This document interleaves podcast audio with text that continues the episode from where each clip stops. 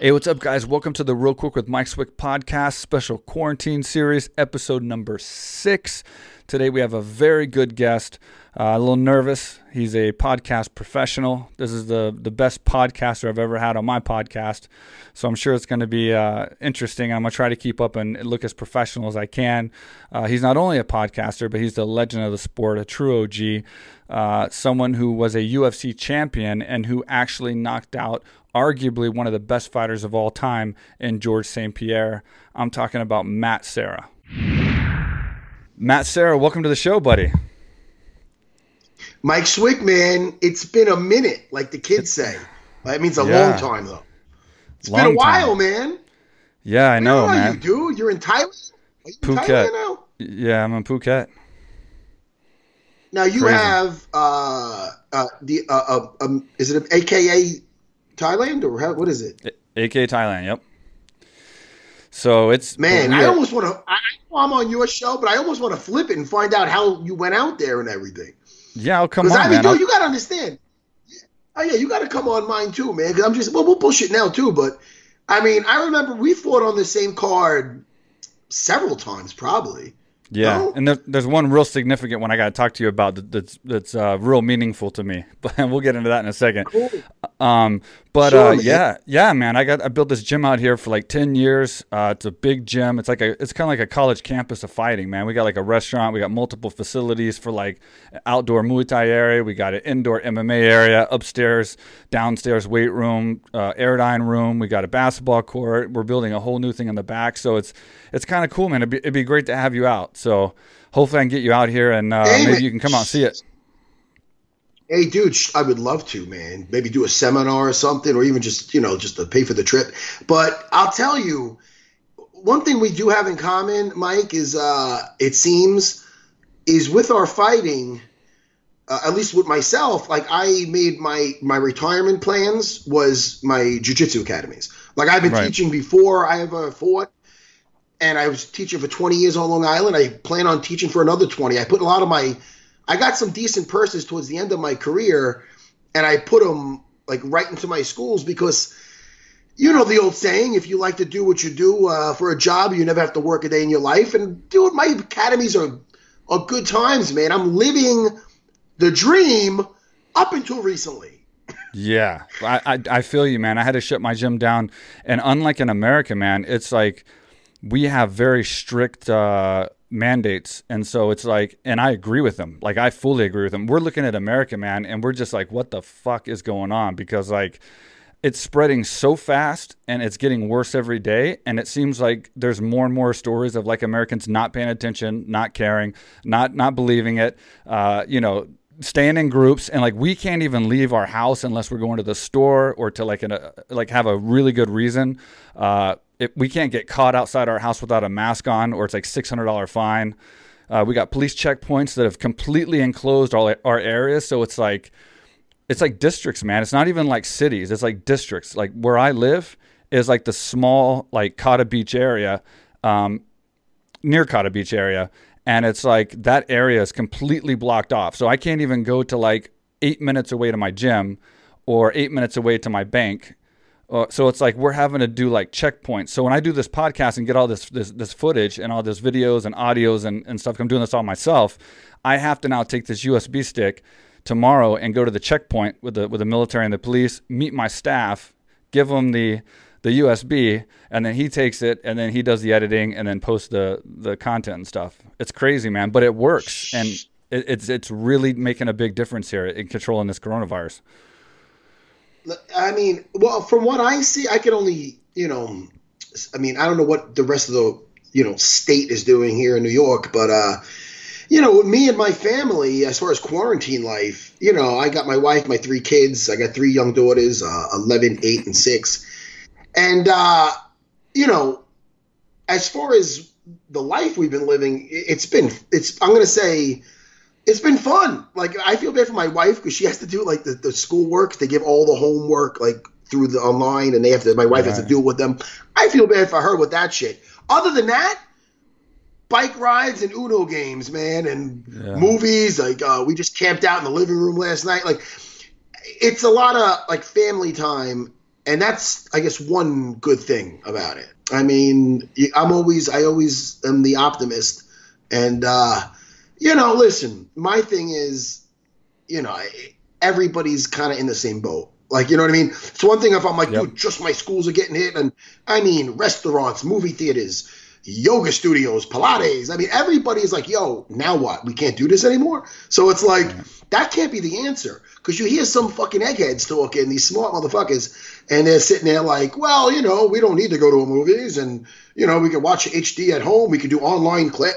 Yeah, that might be good for you, Poindexter, but there's a lot of people that have a different type of life and lifestyle, and just to take that away is like cutting your legs off. It's yeah, it's crazy, man. It's tough, man. It's tough. You know? and, like, and, and, like you said, it's hard for me to understand because like every business in Phuket shut down by, by the government. So there's only four hotels. I mean, you can imagine it's a gigantic island. So there's there's hundreds and hundreds of resorts and hotels, and there's only four allowed to stay open. So when you look at all the restaurants, the businesses, especially a, a place like Thailand and and Phuket in general, that's uh, number one economic resource is tourism that has no tourists, no flights coming in, and mandated to be closed it makes me wonder who's going to survive. Like like who who's going to survive when this thing's over? Because unlike what you said, man, there isn't a lot of help over here. I mean, I'm having to carry the weight myself for AK Thailand. Luckily, I ran the business okay and had some cash reserves and and and and and, and have some kind of like. Uh, some room there but but it's like all these other businesses it's like it's a scary thing man and again i still don't even know how long this might last so it could last too long for me you know like it like i think from the way things are going now it's gonna we're gonna they said today that we're going to open April 1st. They're, they're going to start letting businesses open because they have controlled co- the coronavirus. Wait, wait, when? When? I'm sorry? April. April. I'm April sorry, 1st? May 1st. May 1st. I'm sorry. Okay. May 1st. Yeah. So, so, so two weeks from April now. April Fool's joke on me. Yeah. No, no, no. May 1st. So they're expecting two weeks to, to get the everything back to where we can open up again and stuff and, and there's no corona on the island. But then again there's going to be no tourists because these other countries are dealing with it. So h- how these countries are going to survive and how it's going to be man I, I don't know how it's going to be a recovery for like even america and everywhere else. It's like all these businesses are losing tons and tons of money. It's a worst case scenario like it, literally. It's uh it's it was something just uh that got everybody like who would I, it's like you're living in a Stephen King movie you know what I mean yeah. like uh and it's it's it's it's it is it's it's very interesting times and nobody's ever dealt with this in our lifetime like to this degree where everything is shut I mean worldwide I mean I don't know maybe 100 years ago or and before that whatever plagues there were but seriously this is this is uh this is uh, new territory for everybody everybody's trying to you know that and that that is kind of comforting though because we're all in it. Like it's not just a certain area getting hit, right. not just New York, not just Thailand. You know what I mean? So it, something's got to, you know, we got to stay positive, you know, and, and, try to help each other out. How did you end up in Thailand? I mean, did you just go there once for a training uh, uh, uh, session and or a trip, and you're like, yo, I like it, or what? what how how'd you end up there, Mikey? I, I gotta ask.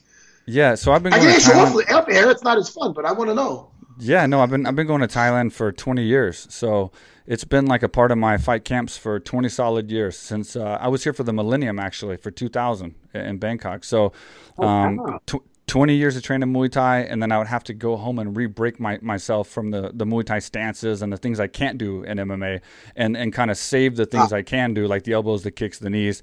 And I just always dreamed of like building my own gym here, where I could, you know, have it started out as a Muay Thai gym where I could I could come train at my own place, and then when I'm gone, I can let the locals train there and just have their place as well. It started out like that, and then through the years, um, yeah.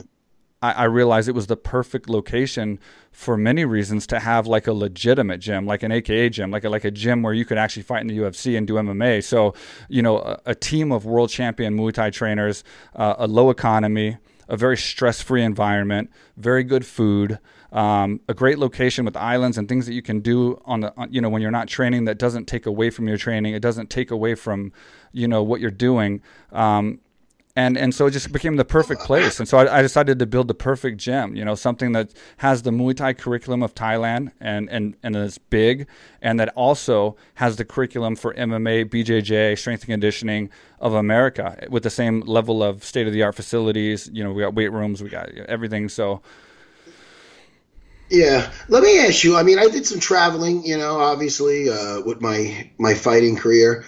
I've been to Brazil three times, Japan three times. Brazil, I'd stay a month at a clip. You know what I mean? Because that was my love, and I love training and whatnot. But uh, what is it? What is a daily like your daily routine over there before this? I want to know what's the life like over there. I mean, I have friends that visited and trained over there, places and stuff. But what is the what's a daily routine for you? I just want to know, like on a normal day before this Corona thing. Yeah, um, I I'd stay here. I'd wake up in the morning. Um, have breakfast, go to the gym. You know, the gym is uh, the, the, gym starts training at 8 a.m. Usually, I stay up late at night. I've been that way for a long time, so I'm up till two, three yeah. in the morning, working, doing my emails on American time. So I'll get to the gym usually around 11, maybe 11 or 12 and then I'll be there till about eight, depending on if I'm busy or, or, doing content or going and filming stuff. A lot of the marketing we do for the gym is also marketing for Phuket. We're, we're, we're selling the gym, but we're selling Phuket as well because uh, a lot of people that come here, they want to train, but they also want to go to the islands and they want to get on the boats and, and do the cool stuff. So we're sell, you know, we're, we're not selling as much as we're showing what you can do here. It, it's not yeah. just about training. It's about, it's an experience and an adventure. And, and my, my, my point with the gym is, you know, I wasn't trying to build a fighter gym. You know, like as you and I know, that, that I'm an entrepreneur and I want to be successful, and and and we both know that that's not where you go when you, if you build a fighter gym. You know, so hundred percent. I wanted a fighter gym that has a good fight team and a good curriculum, but I wanted to build like, uh, if you can imagine, like the Hard Rock Cafe, Planet Hollywood of gyms. Yeah. Because when I was when I was growing up, it was restaurants, and then it was Planet Hollywood, and Planet Hollywood was the cool place. That's where the celebrities were. That's where the cool things were going on. That's so that's what I turned this into. And so I have like you know I got Dan Bilzerian, I got Dana White was coming. You know, obviously he came here and and and and help promote the gym. And then we've had Damien Hirst. We've had so many celebrities that came through here, and we're creating the cool factor, the it factor. So it's like we made the gym super big, super cool, uh, in a great location. Uh, so it, I'm creating that experience. It's an experience in Phuket. You know, it's not just a gym. Look, uh, let me ask you the in, in uh, over there. Um, is it just? I know obviously there's a ton, a ton of Thai fights, but is there ever any MMA events over there or no? Yeah, I've, I've actually put on two events in Thailand, MMA events. Oh. Yeah, I did one on the you know beach. What, you know what would be awesome? What would be awesome is when we get back on the road with Dana White looking for a fight, we do fucking Thailand. I was going to ask you this because uh, he mentioned uh, that he was going to go to Thailand with looking for a fight, and then I think he said he had a deal with Netflix or or someone YouTube, I can't remember, and then it actually posted the places y'all plan to go internationally, and Thailand was one of them. And so I was actually going to ask you what the update was. Are, are you guys still doing the show, and, and are y'all planning on going overseas, or, or what's the update on that? Well, def- this show is uh, is very successful. I know it's on YouTube. Uh, you know, it's it, like even the last one we did in Hawaii, even though we don't put them out too often because really Dane is so busy, man. That's what it really comes down to, you know. Uh, but when we get them, when we do go, we just went to we did one in Hawaii. Uh, Dana White looking for a fight in Hawaii, and that thing in a week it got just under a million, a million views, like nine hundred thousand. Now it's over a million. So it's like it's so awesome that people enjoy like the show like, you know what I mean? Because it's, um, and man, what a great gig, Mikey. It's myself, Dana, for the people who haven't watched Dana White looking for a fight. It's, uh, it's myself, Dana, and my buddy Dean Thomas. You know the great Dean Thomas, I'm sure. Yep. But uh, and, dude, it, it's we have such a good time, and I feel like the recipe for all, like for most entertainment, at least anything that I'm involved in, whether it's my podcast, uh, UFC Unfiltered with Jim Norton, I yep. call him Jimmy. Jimmy yeah. Jimmy Bird, and uh, or my the show with Dana is if we're having a good time, like a genuinely good time, I feel the people are also, and that's what you that's what that's what's happening. Like looking for a fight, man. We're just being ourselves. We just have the, the camera's always on us. They chop up, and I'm like, oh man, I didn't even realize it was we were being that silly or doing this or that, but we just have a good time, and uh, people seem to dig it. And the same thing with the podcast with Jimmy. So man, Mikey, I'm so fortunate, and you know, being a fighter uh, and had a, a career in the UFC, that once it's over, shit, man, guys are riding that that roller coaster and they're like, this is the fucking life. I'm getting paid to fight and I'm flying and yeah. I'm me, I'm signing the autographs. And when it's over, it could be over, over. And then there's people looking around like, oh shit, And now I got to start from scratch, and that yep. is a scary fucking thing. And I've seen it from I see it very close. And uh, again, man, knock on fucking wood that uh, I'm doing okay. You know what I mean? Yeah. So I never take that. I never take that for granted. You know. I hear you, man. I lived it, especially you know, so I know. Yeah. I had. I went through the same thing, man. Your, what, yeah, go ahead. Go ahead. I, I was gonna say, what, what was your last fight? By the way, which was your last one? My last fight was the Conor McGregor fight with uh, Chad Mendes, UFC uh, 189, maybe. I think it was 189. How many years ago was that? It was 2015. When did you retire? 2015. 2015. I was retired oh, before oh, sh- 2015, but I had finally built my gym, finally got it operational. So I had to do one more fight camp from my gym. That was my dream, was to build this this whole thing to be able to do a, a, a UFC fight camp from it and so I couldn't build the gym and then not do it. You know what I mean? I had to do it. We filmed a big. Yeah. Uh, we filmed a big thing on YouTube building up to it, a 10 part series of me training and going out and hanging out on the islands and, you know, this whole thing. And then I went and took this fight with uh, Alex Garcia, who's uh, who was uh, George St. Pierre's guy, really strong wrestler guy. And, you know, it, it, was a fun fight, man. It, was my last fight. I lost a decision, but it, it was fun because I didn't get beat up. You know, I, I felt good in the fight. The, the build up was good. The, the attention from the crowd, being on a Conor McGregor card with all the fans there for the weigh-ins and and the press was good. Yeah the fight was fun, man. I was out there and we were punching each other in the face. I didn't get hurt. You know, he took me down and held me and like, you know, so I lost a decision and it wasn't it wasn't detrimental, but it was fun. What I wanted out of it, I got out of it. It wasn't like I was trying to be a champion or come back and, and, and make some big mark. He's yeah. 10 years younger, 10 years younger than me, you know, good for him. But I was trying to, you know, show that I could do a, a fight camp from the gym and it worked. You know, I did really well as far as my conditioning and I, and I, I enjoyed having the fight camp from Thailand. I just wish I had have built the gym 10 years prior. Um, and then you know going back on yeah I, I, I, guess that's it. So so it was yeah 2015 30 i was 37 um, but but i want to get into something else. I, I know i'm missing something else that we talked about. I, will probably touch on it in a second but something that was real significant uh, between us and my career was uh, ufc 69 in texas you fought gsp I fought Yushin Okami. Yes. So I was riding a oh, five yeah. fight win. I was fighting a uh, riding a five fight win streak. I beat David Loiseau, and technically I became the number one contender to fight Anderson Silva. Uh, at that time, Travis Lutter won the TV show. He jumped ahead to get the title shot, and I could either wait or fight Yushin Okami. And it was in my hometown in Houston, where I'm from. The big UFC finally coming That's right. to. So I took that fight. Uh, we didn't know Yushin Okami at that time, how strong he was and how dominant he was on the ground, obviously. Um, kind of overlooked him a little bit, but that's not an excuse. You know, I came out there and fought hard. Uh, you know, it was a close fight, lost a decision, but that was my first UFC loss. And not only did I lose a decision, I lost in my hometown, and I also lost my title shot against Anderson Silva, which probably was a good thing. Now that I see what Anderson Silva kind of became since that point, you know, he he had like two wins yeah. at that time. I think he wasn't like the Anderson Silva we know today, but yeah. uh, but I will say I was I was detrimentally like hurt walking. I, I, left early from the the uh, stadium, and I went across to the hotel, and I was just like broken inside, you know, because I feel like I let everybody down, and everybody was in Houston, so they were thinking about me being the hometown boy losing, and you know they were cheering till the end, and of course the support was there, but I was just I felt like I let everybody down. All the attention was on me, and I lost the fight, and it was just such a such a bad moment. And all of a sudden, when I walked into the hotel room, I mean, I'm sorry, the, the hotel lobby, the place went fucking crazy. It was going crazy, and people were running around and like just it was just it was a mayhem, right? And I was like, what the hell happened? Yeah, I couldn't understand what happened. And they said Matt Serra just knocked out GSP, and I was like, holy shit, are you kidding? Like Matt Serra beat GSP, and I was so thankful that you won that fight and and took all that attention off of me. And, and like I didn't have to feel like everybody was like everybody was like thinking about how, how I lost. Somehow that made me feel so much better, and I was happy for you too. You know, going in there as the underdog and getting that big win. But it was it was it was it was amazing because I it, instantly I felt better. Like wow, okay, weights lifted a little bit because.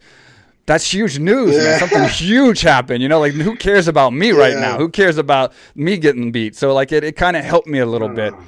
It kind of helped me a little bit. And then uh, thanks. I remember, uh, I remember, I remember talking to you uh, after that, and I remember going into that lobby. I remember the post-fight presser, the little thing, and uh, and I remember talking to you there. Little things like uh, I remember you were depressed a little bit, but you were but you were always so nice, Mike. We always got along well. And you were happy for I know you were happy for me. That was really nice. I appreciate that. And I remember walking into that same lobby and uh, you know, back then we dealt with fans, like it was it was kind of crazy sometimes. But holy shit, man, I couldn't get through that goddamn lobby. It was wild, yeah. man. Wild, wild, wild uh wild night. You know what I mean? That was Diego Sanchez's first loss to your teammate too, to Josh Koscheck. Yep. Do you remember that? Yep. Yeah. Yep. Uh, and it was a it was a wild time. But I'll tell you right now, I was I was better at uh, you know being the uh, being the guy to, to get the upset than than be the champion. That was never. I, am not saying that was never my goal, but it was. I'm, I'm a guy that liked to fight, and uh, I like to fight the best fighters in the world, but I I never I'm way better having a Rocky movie than some champion that's gonna be fucking uh, you know reigning for such a long time like a St. Pierre or Anderson Silva. I'm not saying that I'm not a, a bad motherfucker because we all feel we are, but yeah. I, I, just I just it's just not it just didn't feel like me. It's not my role. So uh, that was my that was my Rocky movie. You know. yeah. so and that was it. You know? As you said, man, we got along really good together, and, and you're and you were so full of energy, man. I know we didn't hang out a lot, but when I saw you at the events, I was always excited to see you and say hi because you had so much energy. Um, even when you're ranting on your podcast, stuff like that, like either way, it's just good. It, it's, it's just energy. It's just it's entertaining, you know. and I, I, I remember it was just I was so happy for you just because like you know GSP was beating everybody, you know, and and uh, I wasn't a welterweight yeah. at that time, so it didn't really matter to me, but. Um, he was beating everybody, and GSP had to beat you or whoever else. It would just be another win for GSP, you know. And like the fact that you yeah. won, that was such a bigger thing, and, and it was such a bigger moment that happened that night, and you got to have it, which is you're one of the nicer guys in the UFC, one of the nicest guys in the UFC, and so that made me happy, man, because like it was like wow, and you were so I could just see how happy you were too, and like and you not only beat him, you know, arguably one of the best welterweights of all time, uh, but also became a champion. That was just like you said, a rocky moment. So I was just, I was happy for you, man. Like I was definitely stoked, and uh, and it was cool. It was it, that was that's something I'll never forget, man. So it was like a, a, a cool thing to happen after a bad thing for me. Yeah, man. Well, it's so strange you, you, the journey. You know, like when I first got involved, like I was like a like a scrappy kid, like a street fighting type kid, like you know in the neighborhood. I have my share of fights, and uh, and then when I found the Gracies, I found these tapes of the Gracies and uh, their philosophy and their approach to fighting was, and this was again back in when I was 17 when I found these uh, VHS H, VHS tapes of uh, the Gracies, uh, Gracie in Action, Gracie in Action Two. I don't I know if you've ever those. seen those. Yo, yeah, oh, fucking classic. Absolutely. That that opened my eyes. That was again, if you now kids grow up on the UFC, they know what it is when we were growing up, we didn't know what real fight. We we you know we saw glimpses here and there, but who would win? We never knew. So before the UFC, so when I seen these tapes prior to the UFC became about, and I'm like, whoa, this is real fighting style versus style. So the Gracie's approach, I had to un like get out of my mind. No, never exchange, never exchange close that distance, get them down. Now you could be the hammer, they're the nail. They can't really do much. So I saw the, them doing this in these Gracie in action tapes.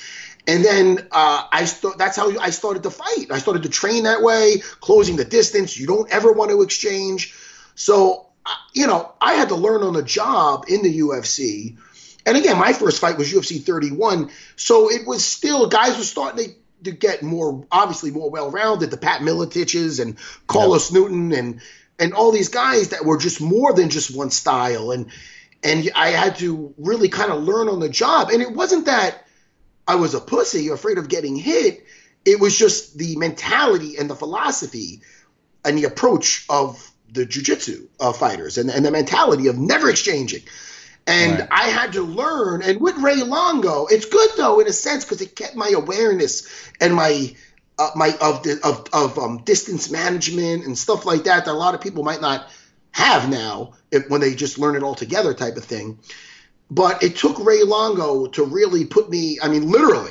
I mean, when I fought Shonie Carter, I didn't have much much rounds clocked in at all standing up.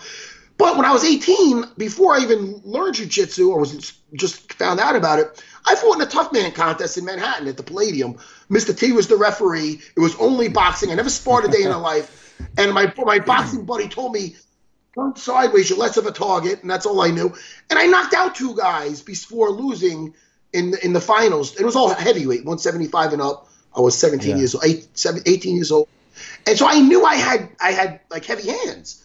But that yeah. was before I had to forget about that, develop the approach of not striking. So it's it was a weird like thing in my head that I had to overcome, and I didn't really start besides the Karo fight, which which I kind of had to rely on my, my striking and, and I clocked in a ton of rounds of straight up boxing because I had an ACL thing that I had to work. I couldn't really grapple. So I did a lot of boxing and straight running because I couldn't really fuck with my meniscus was busted. But I had to really say, all right, man. Even when I fought in the Ultimate Fighter, I was still. If you saw my Shomi Kona fight on that, I was still just striking to get in, striking yeah. to not. Do you know what I mean? And I was doing okay with it. But I never like now. I'd be like, dude, I would just do a fucking Frank trick to him and lay him. out. You know what I mean? Because. I developed. It, it's just like rolling, Mikey. It, it, it takes time and time to. You have to be in that pocket to know how to roll with it and to come back and to trust it and to. St- so it took like Longo to be like, look, man, I like not to totally unlearn that approach, like the, the, the safety of the distance management and whatnot, but and especially as a welterweight, if I'm gonna have like reverse sword, when I approached George St. Pierre with that training camp, it started off. It was weird, man, because it was me in the beginning fighting the way I used to, and then I remember there was a time that he got hurt and we had to postpone it. He got hurt. Yes. So yes, he got hurt. We had to postpone it. And I remember something happened in training where I'm like, look, man, we Longo was just like, look, you have to really believe in your fists. He goes, look what you're look what you're doing with the 16 ounce gloves. Trying to get too close to the guy. You land these shots and you're almost like how Khabib did with Conor, how he he's worried about the yep. takedown. He landed the guy. I'm landing some stuff just to get a hold of people, and I was hurting them with 16 ounce gloves. You know, I broke one buddy's jaw with that shit. And with a 16 ounce glove, so Longo was like, look, Matt, if you land with these four ounce gloves, like you landed on so and so in training, like it's going to be, I don't give a fuck. It's lights out. I don't give a fuck who it is. And I remember I really had to take that to, to change my mentality going into that fight. And I did. And so if you see that fight compared to uh, any of my other ones, especially the Ultimate Fighter fights, it was a totally different approach. And if yeah. I didn't have that, I definitely I I, I wouldn't have won because the chance of me getting Georgie down would be brutal. I mean, and I would have got. Ta- and the worst thing, you know, Mike, is trying to get a takedown and not getting it, and then you're exhausted. Yeah. And yeah. so it's weird, man. It was like a coming out party, and I had the element of surprise because he thought I was just going to try to take him down. So the fact that I was making it, I, it felt like a sparring session. Mike, you ever have one of those fights that it just feels like a good sparring session? Like you know what I mean? Like you're just yep like in the zone, and and that's exactly how it. I seen all the strikes coming, like it was like the Matrix, like because Longo had him. He's like, dude, he does this karate high kick. He does this. Longo yeah. was showing me all this. He's not that. So he was showing me how to like take everything away, and it was like I was seeing it. And just like the second re- the rematch was like a bad day of sparring. This was like an excellent day of sparring. And because of my change of philosophies and, and strategies and and my belief in my stand up through the rounds I clocked in over at Longo's, it ended yeah. up being a great night. I don't know if that was long winded, but you took me down no, memory lane. Yeah, that's good, man. And and like I had a fight with David Loiseau, which was my my same thing that you're talking about, man. It was my my proudest fight, and it was because I, I trained and prepared so hard strategically for that fight. I remember I, I brought in Cung Le because I was worried about uh, David Loiseau's spinning back kick. Yeah, so he, he actually taught me the best way to do a spinning back kick, and I ended up landing spinning back kicks on Loiseau in that fight and didn't get caught by his. I avoided his, uh, you know, he, he gives his back so that you'll take his back and then he'll turn around and reverse you and end up on top and elbow you down. I didn't fall for that. So that was like that same moment you're talking about where the whole fight, things were just like really working out and, and my strategy, I was sticking to it. And I was, that was the, the one fight where I went back to the dressing room and I was just like proud of myself. I was like, wow, you know what? You, you know, not, you didn't just win the fight and you're happy about it, but like, damn man you you you did what you were supposed to do and fought a smart fight and and it was kind of like what you I guess you're talking about there and I was like real proud of of how I I guess you know adapted to each circumstance each situation as I got tired I, I monitored it and, and didn't let it you know overcome me and it was uh, it was a cool cool moment. It's funny you said that about Loiseau because I was just thinking that when you said that how he would give up his back.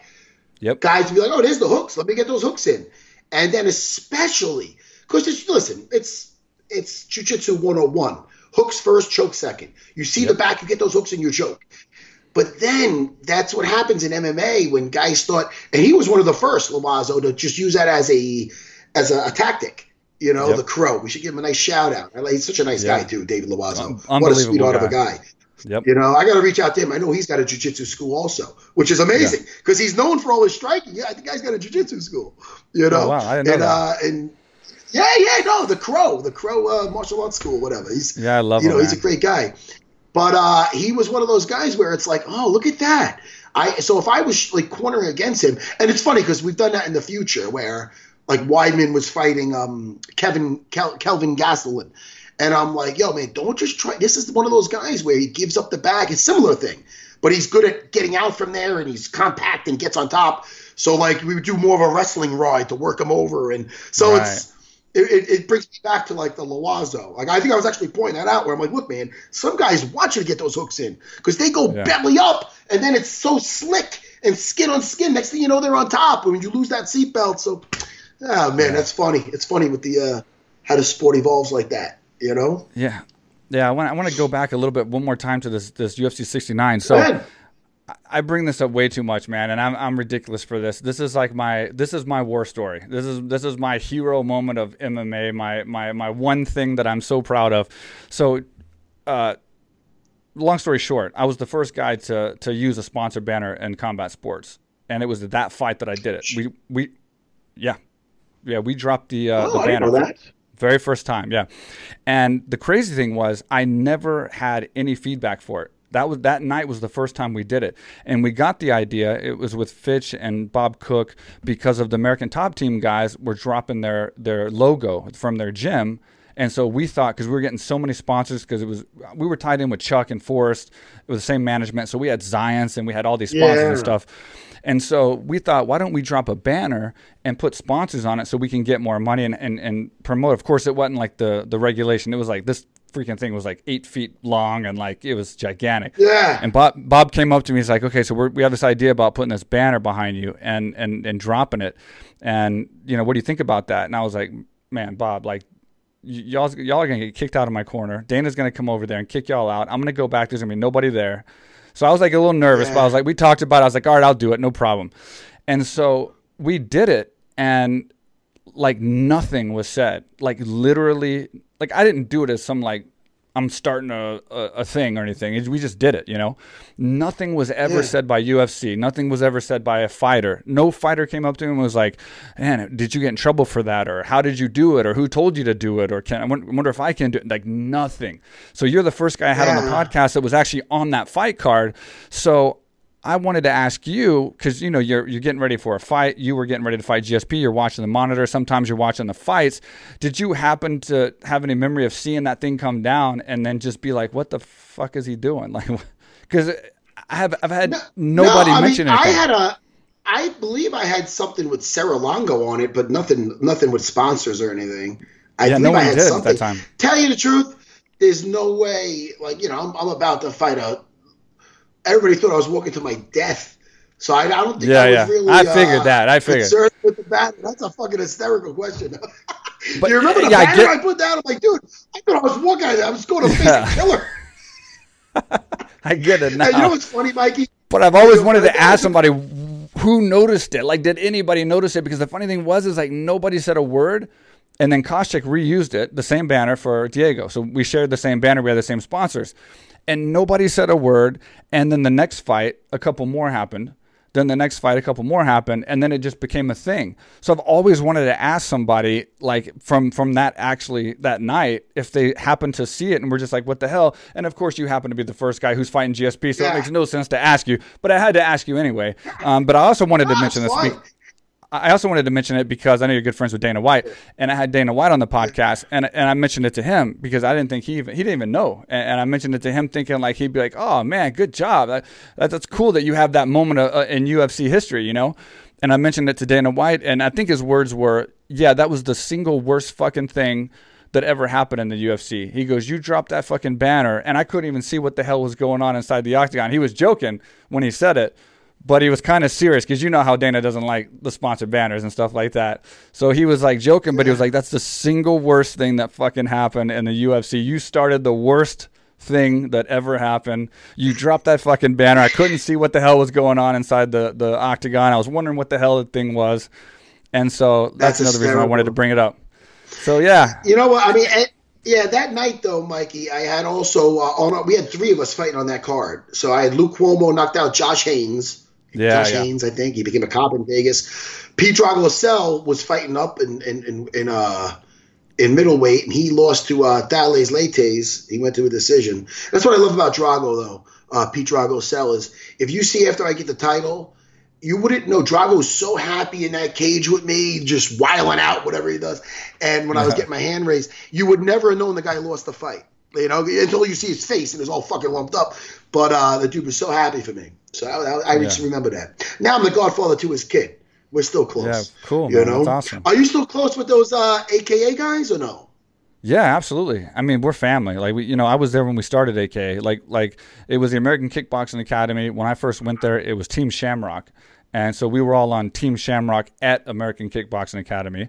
Um, Frank left and, and partied with the team, and so then it was just a bunch of us nobodies. Like you know, it was me, Josh Thomson, uh, Paul Buentello, Trevor Prangley, uh, Bobby Southworth, a couple other guys and uh, we were just like, what the hell do we do now? We lost our five-time UFC champion superstar, and we're just like, fuck, what do we yeah. call ourselves? And, and, we just decided to call ourselves Team AKA. We got Luke in there eventually. Then eventually Fitch came in, and Koscheck came in, and then of course, uh, finally uh, Kane. Then uh, DC, then you know, then it just the list goes on. So uh, I was there when we kind of yeah when we kind of formed it and then we just kind of like you know we started working on different things and and taking what worked and and getting rid of what didn't work and we just started building this curriculum that, that I still use here in Thailand with with this gym. Whatever uh, happened to Josh Koscheck? It's like he fell off the. I don't hear this guy from this guy anymore. Whatever happened to him? He had a he had a big you know? falling out. He was a very like uh, fire fiery person, you know. So he had a big, you know, he he was always a strong personality. So whether it was good or bad, he always was real strong about things. And and so sometimes it was good, and sometimes he rubbed people the wrong way. He had a big falling out with Javier, and they separated. He left the gym, and pretty much after he left the gym, we just all, I mean, we, of course, we weren't going to leave, you know, we had a great team. So we all just kind of yeah. stayed there. Some people kind of stayed in touch and went back and forth. Uh, I saw him a few times since then, but pretty much, man. Is he working? Like, Is he, how's he doing? What's he up he, He's, he does actually have a good job. He trains the military. It, one of our sponsors that, that we had at that time, but when we fought together, actually, uh, OG Technologies is like a contractor for the government, and they do contract work. And so uh, he was a sponsor of ours, and he ended up giving Koscheck a job training the military. So I think he has his own like facility where he like basically t- teaches some kind of combatives to the to the troops. That's and. I hear it's a pretty good job. So he, I think he's doing okay. I, I just haven't talked to him, and, and so we haven't never had any like problems, except that he blew my knee out and caused yeah. me not to fight for three years. But other than that, it wasn't like a purposely done thing. But uh, yeah, so I mean, I know he's doing pretty good, but I haven't really talked to him that much, to be honest. Yeah, man. I you know I like to hear when guys are doing well when they're done fighting. You know what I mean? Yeah. I like to hear the success stories, not the fucking war machine stories. You know? yeah, of course. Yeah, those aren't good. Uh, those no, are definitely not good. You know. And I like well, what y'all are doing, man. Yeah, I like what y'all are doing. Man. I did watch a lot of. Uh, I did like watch a lot of the uh, looking for a fight, obviously, and uh, you know, uh, the, yeah. I like the donut one, and then I liked when y'all were on the beach and y'all. I heard a story where y'all were like all getting ready for that, but y'all were all like brick houses on the beach and doing the little swimming thing, and I, I love that show, man. And like that's why I'm wondering when it's gonna when it's gonna come back. Obviously, you have a great podcast, and and you're doing great with yeah. that, Jim Nor- Jim Norton. But I wanted to ask you about your podcast. Obviously, you know, I'm not a professional like you are and stuff. But uh, what what what is it that you're looking to do in the future? Are you are you looking to stay doing more MMA kind of podcast and and stay in this realm, or are you looking to possibly like venture off like in more of I, I not the same, but kind of a Joe Rogan sort of area where you're just going to be I guess talking to more people and covering more topics, or like what is your plans for the future? I, and what are some I- ideal guests that you would like to have outside well, of MMA? I mean, listen, I mean, I like the the model of just making a very loose um, atmosphere and uh, just shooting the shit like we're doing now. That's what I like Yeah. doing. I am not some, you know, uh, I'm not some, I, I'm not, I would not be suited behind the desk as an analyst with the tie and Yeah, somebody tells a bad joke and someone, one of the one of the fucking co-hosts they, they, they- first of all they're in your ear with that. I did it a couple times when they were back at Fox and oh fuck did I hate it. Oh god everybody's so uptight and all right whatever you do don't curse. We're going on there and you got the mic in your ear when and I got ADD so I, I'm talking all of a sudden like all right rap rap rap. I go what the fuck? I gotta say got this person in my ear. I'm talking I remember Rashad Evans and I love Rashad and he got Yeah. cooler over the years I like him even more now he's like he seems like almost a half a hippie now. I like him better now than I did even back then. But I remember I was talking to him. He was like, and I remember looking at me, and I remember this guy don't give a fuck what I'm saying. He's just kind of concentrating on what he's going to say. and then I'm like, dude, I go, Karyn Bryant is a sweetheart. She does a bad joke. I go, oh, fuck off, everybody. I don't like that shit, Mikey. I like so funny. hanging out That's with so Jimmy. funny. I like hanging out with Jimmy. We talk the fights, obviously. We have a great time talking about uh, uh, every upcoming cards. I love. I mean, we're getting like guys who are like really like friends of the show now. Whether it be uh, Mickey Gall, Uriah Hall, like guys that are just they feel uh, uh, you know the Black Beast. I love him. Like we have like a good relationship when they call in and. It's just such. It's just a really, dude. It's just a fun time. I don't even look at it like I'm some. I'm, I'm no Joe Rogan. I, these guys, Joe Rogan. I love his podcast. The best fucking thing Yeah. out there. But I mean, listen. I'm a fucking Neanderthal next to him. I'm not gonna. He's got the scientists on and stuff. I'm fucking. Hey man. Yeah, I, did, I didn't mean that direction. Oh yeah, no. But my point is like, if for future, like, yes, I love and, and our our our podcast UFC Unfiltered is it's pop culture also because I love talking movies or what I'm into with that. I talk my Right. virtual reality that I'm fucking so into. When I love my vibe and I got my fucking thing on, I love that shit. I'm like a big kid, but I would love. I don't. You know who Kevin Smith is? Kevin Yeah, Smith, the director. Yeah, yeah, yeah. He does a lot of side podcasts and stuff, and he does like a lot of geek shit. And believe it or not, which you probably will believe it, I'm a fucking geek. Comic book Yeah? uh, knowledge Oh, and Star Wars movies. That's what I I'm didn't know that. Okay. Don't never to, if you tell me who's in the fucking Super Bowl, who's going to be in the World Series, I don't even fucking know to be honest with you. I love fighting and I love the geek shit. And that's what I like to do. So I would like to do some shit with that maybe more go into more stuff like that. My buddy Kristian Harloff, he does uh he, he does um se- uh SEN Live. It's his own podcast. He used to be a part of uh what the fuck was it called? Uh Collider, all these like geek sites. I've been on his show a couple of times, and it's just stuff I can relate to. I can relate to stuff like that. You know what I mean? So it's a little odd, but so am I. You know? Yeah, no, no And I so, get is it. my, and so is my so is my quarantine facial hair. Yeah, man, I didn't shave either today. You know, I just You I know? didn't mean like Joe Joe Rogan specifically. No, no one could be Joe Rogan, obviously, be be Yeah. who he is and, and get his guests. But I just meant going in so many different directions to to talk to people. He's on a professional level. You're on a professional level. This is more of a hobby for me. I enjoy doing.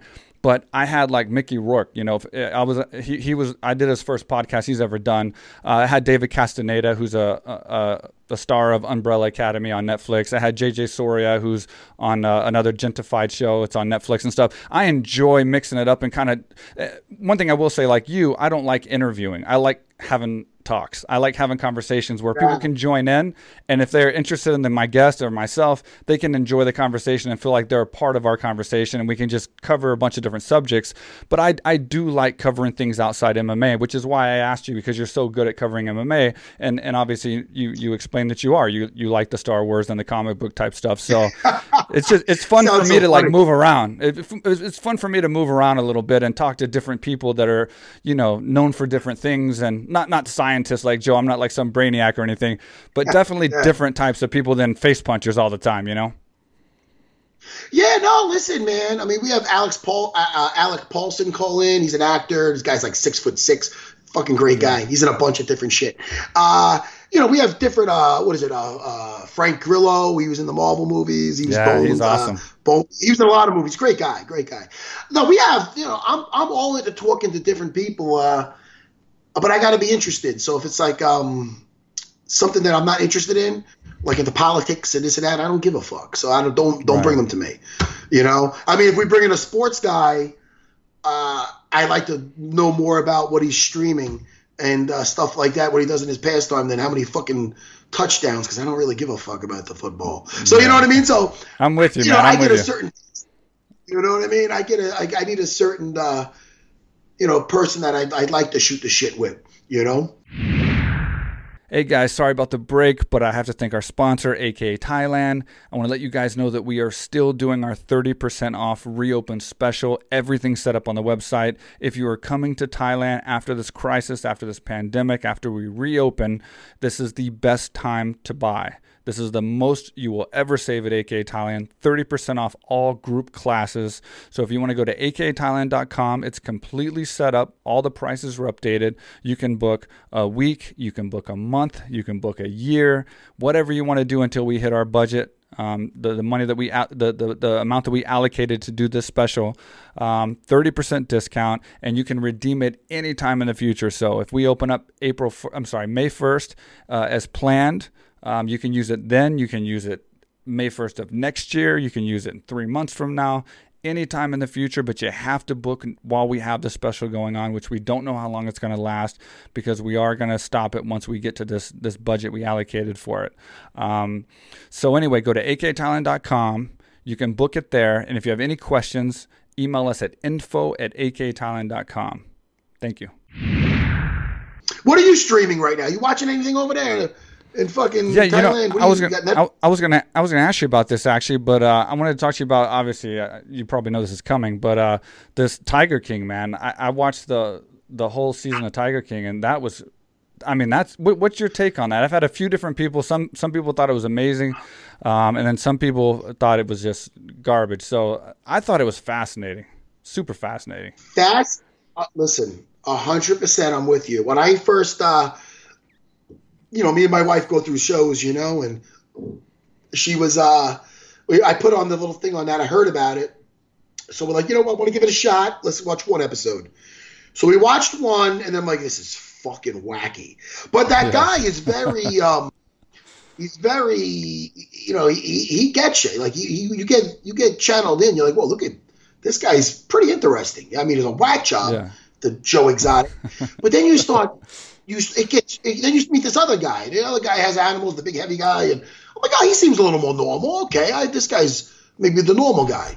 And then it gets into him with the how many wives and girlfriends, and the, and now I'm like, this guy's wacky. And then you get into Carol uh, Baskin, and you and now they're talking yeah. about that. And I'm like, oh, she seems like, oh, maybe she's doing the right thing. Oh, look, the husband's kind of like a cuck. He's walking around with a leash on, and he's he's afraid of her, and it's a weird dynamic. And then you find out about the husband missing. You're like, fuck, what am I watching? This is amazing. Uh. So it kept getting worse, and the characters kept getting more bizarre. So yeah. I 100%. I'm all in. I even watched the last the, the follow up episode, like the extra one. With, yeah, I did too. With uh, Joe uh, Joel McHale. He's a funny guy. Joel McHale. Joel McHale. Joel McHale. What a funny guy. I like that yeah. guy. He's hysterical. Yeah. I love his dry sense of humor. He was great in Ted. And uh, I, I, I uh, speaking of Ted, Mark Wahlberg, underrated uh, comedic yeah. actor. Yeah, everybody knows sure. him for playing the, the special forces guy. Funny as fuck. The other guys, both Ted movies, extremely uh, uh, under underrated. this is what I get. Yeah. This, see, this Mike. This is what I get passionate about. Fucking movies. Yeah. No, I, this I, is what I like. And even you know? even what you just described on the Tiger King, as crazy as you described right now, you you still as crazy as that was, you didn't mention the hitman, you didn't mention the con yes. man, and you didn't mention the two husbands that were straight that married the gay guy. so it's like you you left I mean, off still all of that. That's a whole nother like oh, show in itself, and that was still part of it. So it's like that shows how crazy that show is, and you know there's going to be a season two for sure. That crazy kid who blew his brains out by accident Travis, I mean, yeah. he would come in. Yeah, he'd come in and he would uh, point the gun at the friend. And when the friend, I mean, the way that went down was like, what the, f- uh, oh my, that alone was a moment of, this dude just killed himself by accident. But first of all, you know, um, rest in peace. But that fucking idiot could have killed his friend. He's sitting there. Ah, there's nothing in it. I mean, it's like it's scary Yeah. shit, man. I mean, I, that just was so. What a real. I mean, talk about reality TV. The thing I do like about the show is it's not. It's it, it's everything seems real. Where I've done stuff before, it's like, oh, look at the angle they're trying to put this in. Was that taken Right. out of context? No, these people are fucking. It's it's for good or bad. It's fucking real. So, and I Well, don't. most And that it was- husband's definitely that that husband was fucking. I don't give a fuck. I feel he was fucking. That guy became fucking tiger shit. Yeah, That Carol. guy- yeah, I, I think Carol killed her husband for sure. And and and the reason it looked so real was because a lot of the footage they used was real footage that they had. And I'm going to tell you something, like man, if you want to get uh, entertained a little bit more, if you're in, in your quarantine and stuff, so if you go to YouTube, you know, there's a Joe Exotic YouTube page. And so me and my buddy Mark were like, man, you know, he had, you know, because they talk about it on the show. He had, he was trying to be famous and had his own show and had his own like YouTube channel. So we actually went to his YouTube page and we went a couple videos back to his little uh, Joe Exotic live video show or whatever. And I, I mentioned this in our previous podcast, but you know, you know, like when you put something out, I have to explain this again for anyone that's listening. But when you put something out, like like you know, you you you gather all this content and footage, and and and then you put an episode together. It's forty five minutes or whatever. At some point, you look at it and you're like, okay, this is good, perfect. This is what I want. Let's go ahead and let's go ahead and post it this is so unperfect. And when you watch it, like when you watch this thing unfold and you know that he beforehand must have thought this was like go time, you know, like it is absolutely unreal. It's as shocking, it's as shocking as the actual Tiger King and he actually kills an animal during the show. He he, he shoots a cow point point blank. He goes, he's sitting in his chair and he goes, uh, uh, one second we have a public service announcement, and then he has a gun like this rifle, and there's a cow laying on the ground that's alive. It's just laying, kind of like kneeling down, and he's like, you know, Trump gets all this bad press for this, this, something. I guess Trump did something with the animals. I don't know. And he's like, and then he puts the gun on the, the cow and he shoots it in the head, and it just rolls over, and his legs start just kind of shaking. Then at the end of the episode, he says, "If I have to shoot three more animals to get on the news, I'll do it." And I, this is still on YouTube. Like that was one of we've only seen one so far. That was one of his shows. It's absolutely crazy. This guy was bonkers. You know what? People are like, oh man. Some people are like, well, he got set up and he shouldn't be. You know what, dude? he was a piece of shit. Let's say what He he, was. was. He was a piece of shit. he'd get these young guys. He'd probably get them hooked up on that fucking meth. They're all missing the teeth, and then, then he's making straight guys. He's sleeping with them. He's making them the husband. I mean, he's a. And then I heard he treated all his employees like shit. He's a fucking idiot. He belongs in jail. You know, I mean, just because everybody else involved is a piece of shit too, doesn't mean that uh, you know, this guy should get a pass. He, even if uh, I mean, dude, he's uh, dude, he's a fucking whack job, but it was entertaining as shit though. It was, It was super entertaining. you know. It, it's Oh, amazing how famous man. he is, and he's in jail. He can't even enjoy it. So it's crazy how, how ironic that is. Hey man, yeah, dude. I mean, uh, look at guys. It's dude. It's it's it's crazy, man. People make uh they make bad choices, dude, and, and and poor choices. And I look at that War Machine. I don't know why I'm bringing him up. I brought him up earlier because I was, you know, you go through YouTube and things pop up. There was a thing on like the War Machine situation, and I'm just like, man, dude. There's a part of me that that no, he. I mean, listen, that guy. What he did was horrendous, and I, you know, I, I got three daughters, and and I like what he did was was is inexcusable.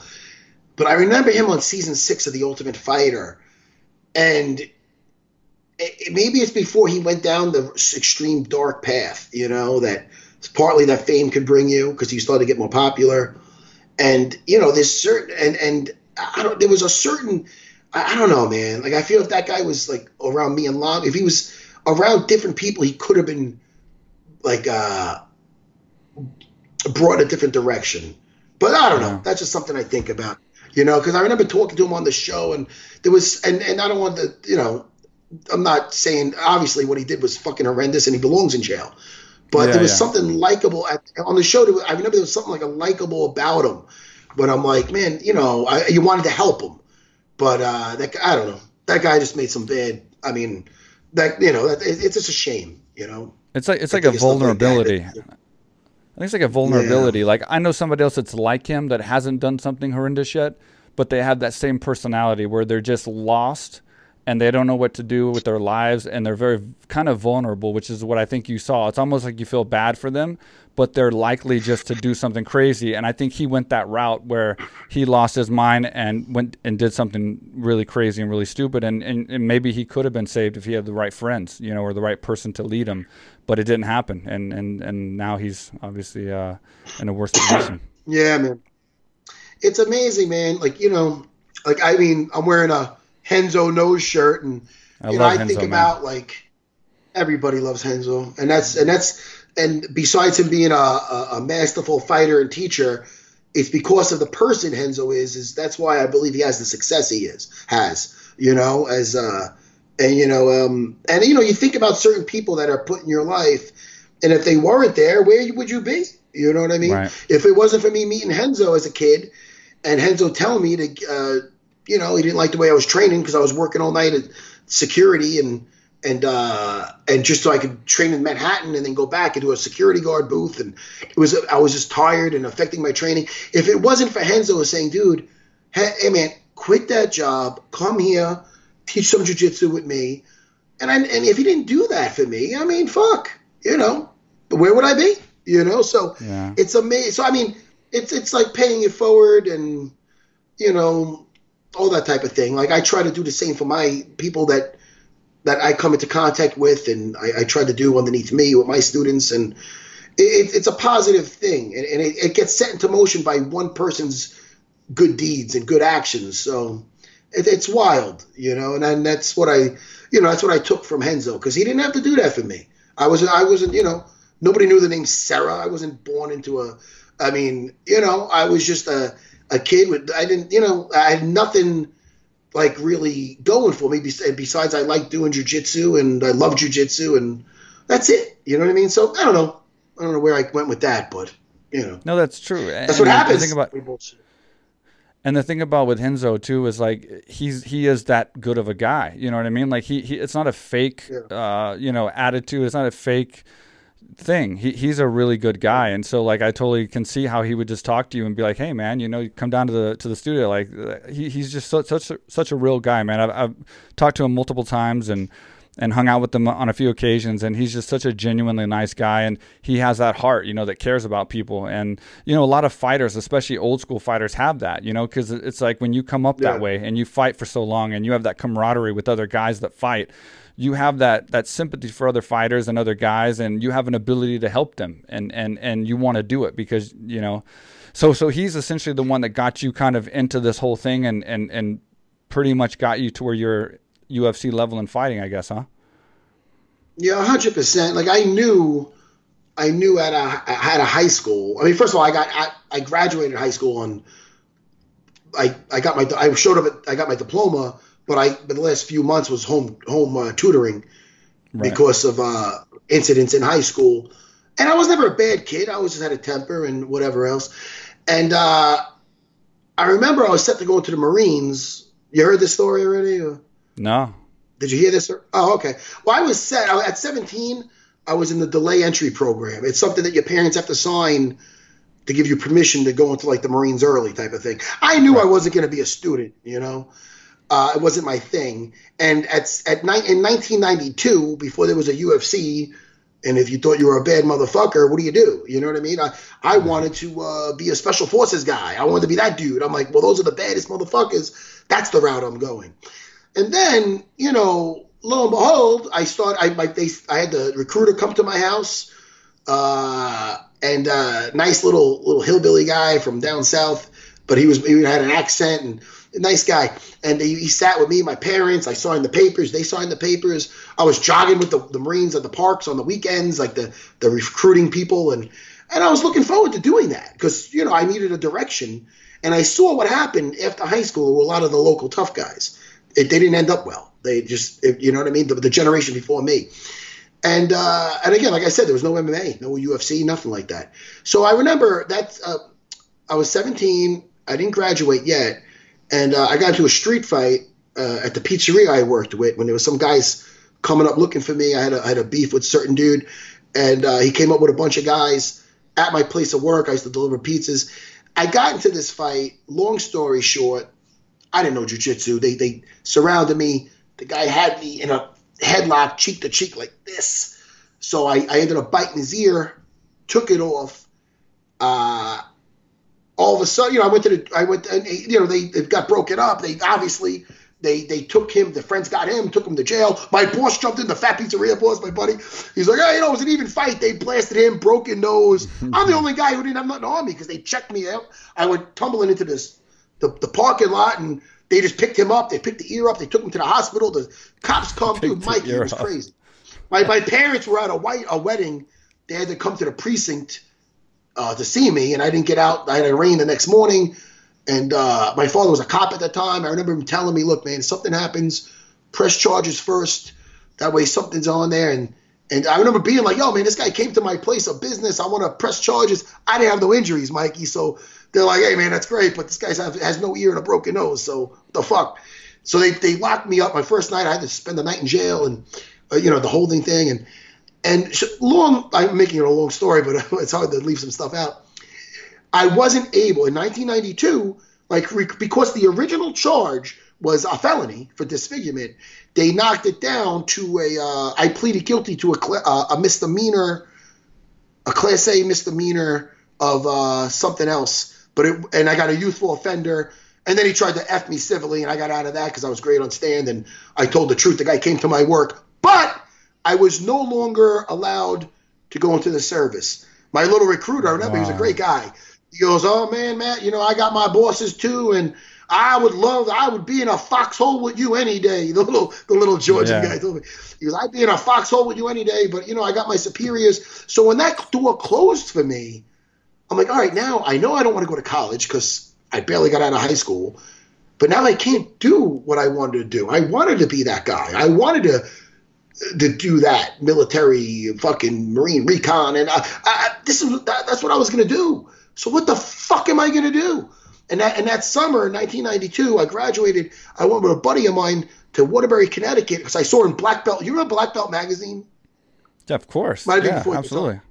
no, no, no. The kids now. I, I remember. No, no, I remember a Full Contact Fighter newspaper magazine. Do you remember that?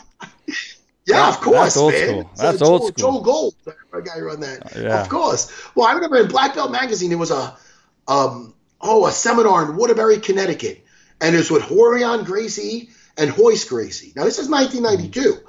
So I'm like, oh shit, that's the the Gracie. That's from the the tapes of them fighting in action like I talked about, and we talked about earlier. I yeah. go, let me go do that, man. Let me go try that. I went there and uh, I took a lesson. And now before that, as you know, as being a martial artist, I did like Wing Chun Kung Fu. It's like it was all fucking forms and shit like that. I'm like, yo, there's no forms, there's no katas, there's it's all just about getting a, the position of mount, and that's where you strike, and uh, or else you're looking to break an arm, you're looking to strangle. I go, holy fuck, this is what I need to do. This is it. This is what I. So I fell in love with it. But I thought I'd have to move to Cali, you know? And then Craig Kukuk, who was trained in Torrance in Brazil under the Gracies and then became Renzo's American business partner, moved to New Jersey, did one class a week in, in New York. And I started, I found out that was in a, a, a little judo fucking school in, in, in, uh, in the village. So I'm like, yo, man, I went there once a week. I loved it. A couple years later, Renzo came. They had a falling out. Renzo took me in, and now I'm talking to you, Mike Swick. So it is a crazy. If that's what I'm saying. So if uh, you say about people coming into your life, it wasn't for that fucking idiot who came to to beat me up. Yeah, yeah. I, would be, I'd, I, I would have had a way different journey, man. So good or bad, sometimes things happen to you and doors get shut that you want open but there's probably a reason they got shut, a bigger reason. Yeah. I'm getting deep yeah. now. But I mean, listen, I mean, that's just, that's just, that no, was I, my I agree with you 100%. I, I lost my first gym in Thailand, lost a lot of money, lost a lot of time, and completely failed. I mean, it couldn't have been more of a failure. And same thing, you know what I mean? Like, because of that, I was able to figure out all the things I did wrong and failed and then I turned them around and built AKA Thailand. And so, uh, you know, the failure turned into, and more doors opened. And so that failure turned into now success. So, you know, yeah, I, I totally understand your point. And, and luckily, and, you know, I'll say this, I tell people this all the time uh, that see me pursuing things and I'm very ambitious and I go after crazy stuff. But, um, you, you, the door's never open if you stay still or you back away or you quit. You know what i mean? So my thing is always moving forward. Now now sometimes i don't see the path completely. I don't see exactly how to get to where i'm going or what i'm trying to do.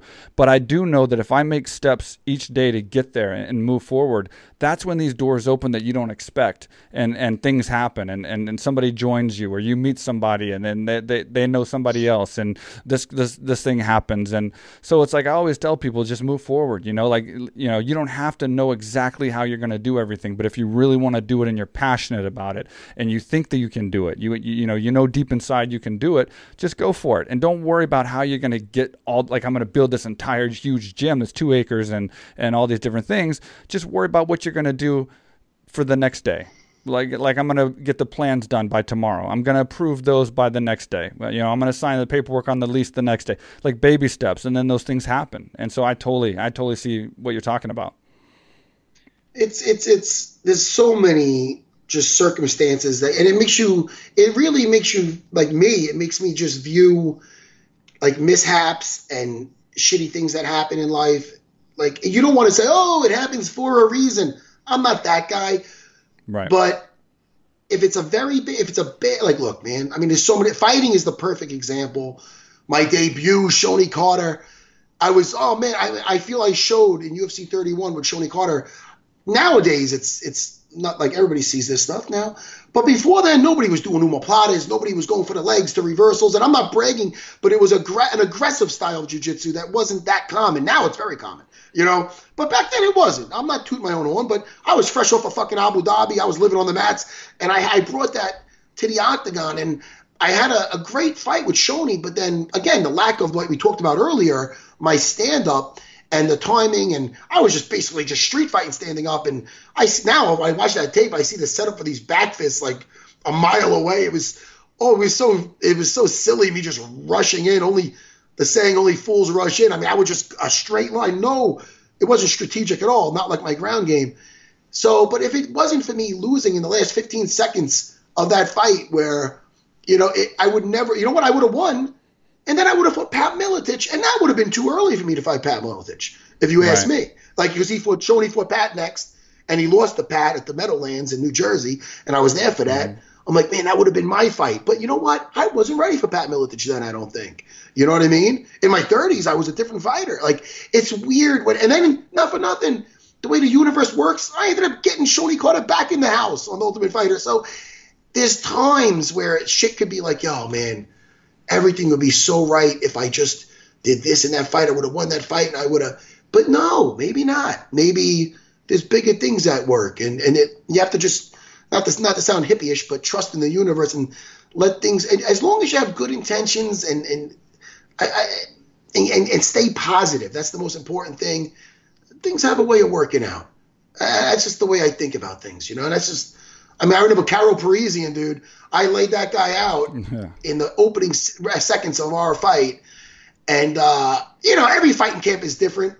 You know what I mean? So I remember, like I said, like I told you before, I had to really trust in my hands in that fight because I did a ton of boxing for that fight because I had a, a, left knee thing. I'm not using it as an excuse; it just is what it is. And uh, I remember I almost laid him out. I did, I, I rolled, I, I did a right, and a couple of things in that fight happened that if it wasn't for that, like I remember he went to, he was really on he tried to get a hold of me, and that might not be politically correct to say. He was on, he was wobbly legs, uh, wobbly legs back then. So I remember I flipped him over when he tried to get a hold of me, but he was like propped up against the cage, or else I would have had a clean mount.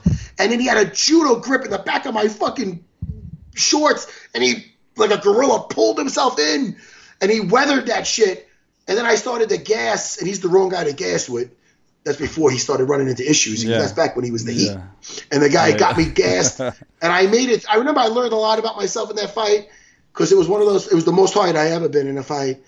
And between the second and third round, I took some damage on the floor. And I remember Ray asking me if I wanted to stop, and I and everything in your mind, of course you want to stop. You're fucking exhausted. You can't. I feel like I can't even stand, but I didn't quit, and that that meant a lot to me. I got to show some cool escapes.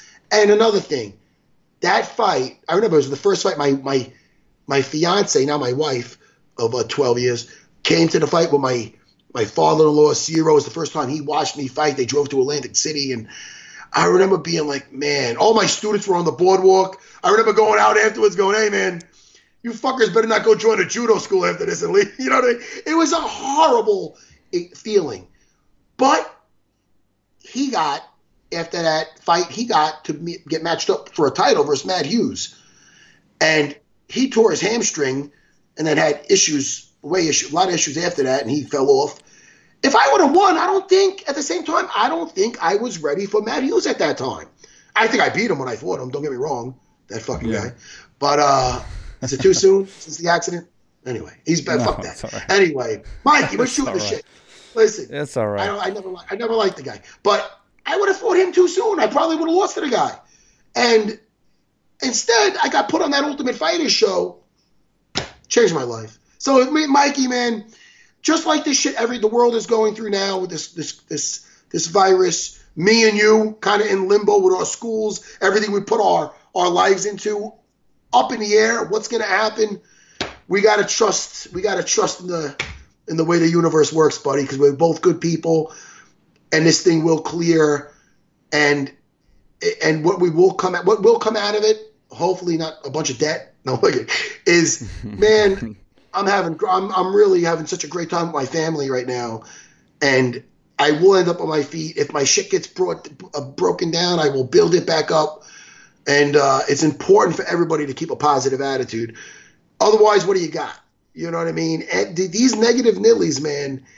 Yeah. You know, it, it's not going to do anything for you, man. Even if times are shit, you know, even if you don't see an answer you know, there's times with me, man, where I'm like, man, I don't, I don't know how I'm going to get out of this. I don't know how I'm going to pay for that. I don't know what. And then things have a way of working out. You know, kind of like that girl Domino in Deadpool. All right, see, that's my nerdy side coming out again.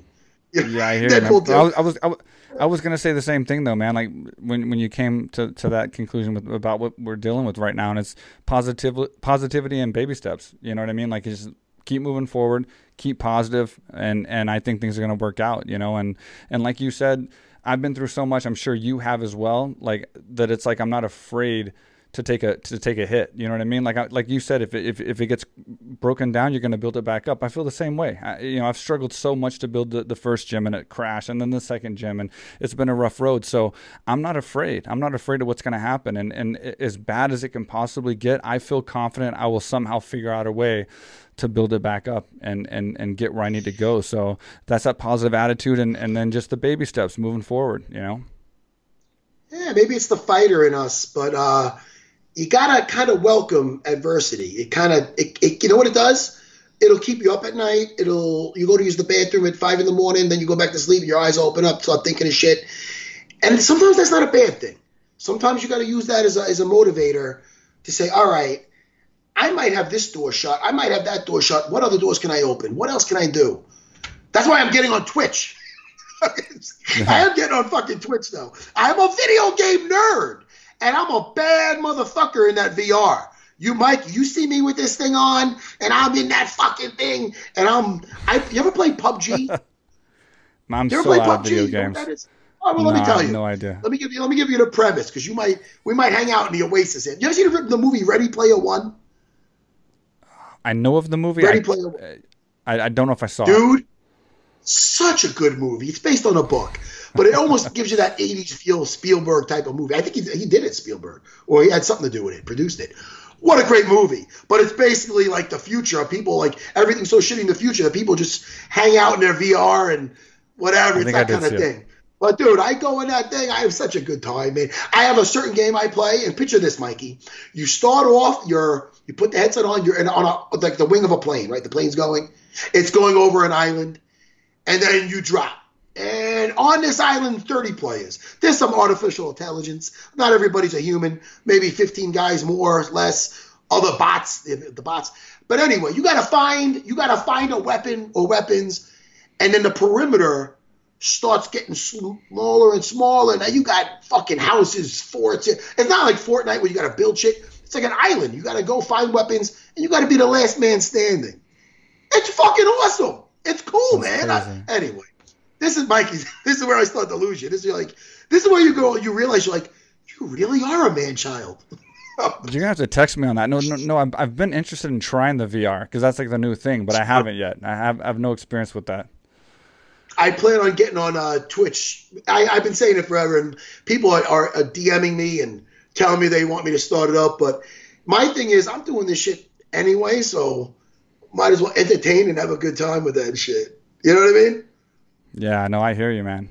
I hear you. I was, I was gonna ask hey, you, going back real real fast though. Um, so, so you were a champion, and and since you were a champion, I, I want to ask you specifically this: Do you feel like you you were ahead of your time? Uh, and would you have rather been maybe 15 years younger now fighting where it's a lot different being a champion now than it, than it was then or do you think that guys like us the old school guys we, we, we had it as good as we we should have had it back then and could have had it with how many fighters there were the talent pool the the circumstances around it and are you content with that or would you would you have rather been there today and, and fought the talent pool that we have today and the the the obviously the the the way larger demographic of fighters. No, I mean I'm I'm proud of where I was, um, and and uh, even before I got the, I was content back when I was fighting, when I had like a bet and I was like seven and seven. But when I looked at, I was just so psyched to uh, to be fighting the best. I was considered one of the best fighters on the planet. I'm fighting the best. I mean, which again, it's not that I didn't have a goal of being a champion. When I when I first started in, in the martial arts, and my dream was like, all right, maybe I'll uh, I could get a school and I could have one of those challenge matches, even before the UFC. Maybe I could have a take where a guy comes and I don't want that shit now. I'll fucking sue somebody. I'll kill him. I don't want to get sued. But my point is this: as a kid, I exceeded all my dreams. Like as far as that, like I didn't. Yeah. Say, all right, I'm going to do this and be. There wasn't even a UFC, so it's like I, I dreamed of having a school and doing that. So when I first opened my first storefront, and I lived in the basement for like two years, it was going to be only a couple months, but I was going to be between apartments, and it was so comfortable. I would just you know, and it's kind of cool at 26 years old doing that. At 46, it might be depressing, but at 26, it was cool. And I remember just living in on this in, the, in the, like this little strip mall, like in the basement, and waking up doing that. And I felt like then fighting in the UFC, I wasn't no millionaire, I didn't have a lot of money, but I remember feeling like I made it back then. So you can imagine, yeah. you know. But as far as like like between now and then, like the popularity of the sport, I'm I'm very happy. Uh, people, a lot of times, people know me now. I mean, the GSP fight was kind of huge, where because of who George is, you know what I mean. That, that victory is is the gift that keeps on giving type of thing. You know what I mean? Right. Because it was yeah, that sure. underdog Rocky type movie. But a lot of people know me more now as Dana's looking for a fight with Dana and doing the podcast with Jimmy. They know me more for my personality than my fighting, which is kind of cool, you know. Yeah. The so I'm happy to, like that. I mean, you know, as far as fighting the talent then and now, I don't even see a difference in it. And then, in other words, like I look at the guys I fought, BJ Penn, you know, yeah, even guys I don't like, like Matt Hughes, George St. Pierre. I mean, there's guys I fought, I mean, Yves Edwards. I mean, there's guys that are bad motherfuckers that a lot of people don't even know. I mean, they know yeah. Yves Edwards, but I'm saying the fighters that do know. Let me ask you, Mikey, like, like I got this kind of other thing going, and it's nice that people recognize from that, and it gets a lot of views. Do you feel? And I, of course, listen. The people who know know who Mike Swick is. You're, you know, a pioneer also. Do you feel you you you and you're still in the limelight? You're doing your shit, but do you feel like you, you if you were fighting now, like you, it would be just obviously everything's more in the limelight now with everybody fighting. Like, you know what I mean? Like, do you feel you missed the boat a little bit that or no? No. The popularity no. of fighting now compared to then? You know, the popularity is better, the money's better, the fame is better. But for me, you know, th- it was never my fighting was never my end game. Fighting was like I wanted to be a fighter. I wanted to be known as a fighter. I wanted to be successful where people knew who I was and and and I had respect as a tough fighter, you know, and, and I could hold my own and yeah. beat good guys. And then I wanted to move into something else. So for me personally, just being honest, I feel like I was in the right time because when I was coming up, I was on the Ultimate Fighter, which helped tremendously. Um, and then being off that Ultimate Fighter, you know, I was on the main card of every fight. You know, there wasn't 500 fighters in the UFC. It wasn't overcrowded, so I got a lot of attention. I was on countdown shows. I had a lot of you know promotion and marketing. So, and I was fighting guys that were tough. They were very tough. You know, I fought Joe Riggs. You know, I fought Loiseau. I fought some tough guys but nowadays, yeah. it's so hard. Like for me to have come up now, uh, I know guys in the UFC that are 3 and 0, 4 and 0, 5 and 0 in the UFC, and you barely know their name. You know, when I was 5 and 0 in the UFC, I was about to fight Anderson Silva, and I was a, a star, you know, in yeah. video games, magazine covers, and you know, things like that. So I think for me and my talent, where I was, uh, the best I could have done was be in that time. I think I don't think I could have done as much now and and been any kind of uh, success now that I was then. So I, I humbly and happily happily yeah. in that time frame, and, and and now just trying to pursue something else, which is business, and and build these other dreams up. And and because of that, and because I, I it was what it was back then, and I got to get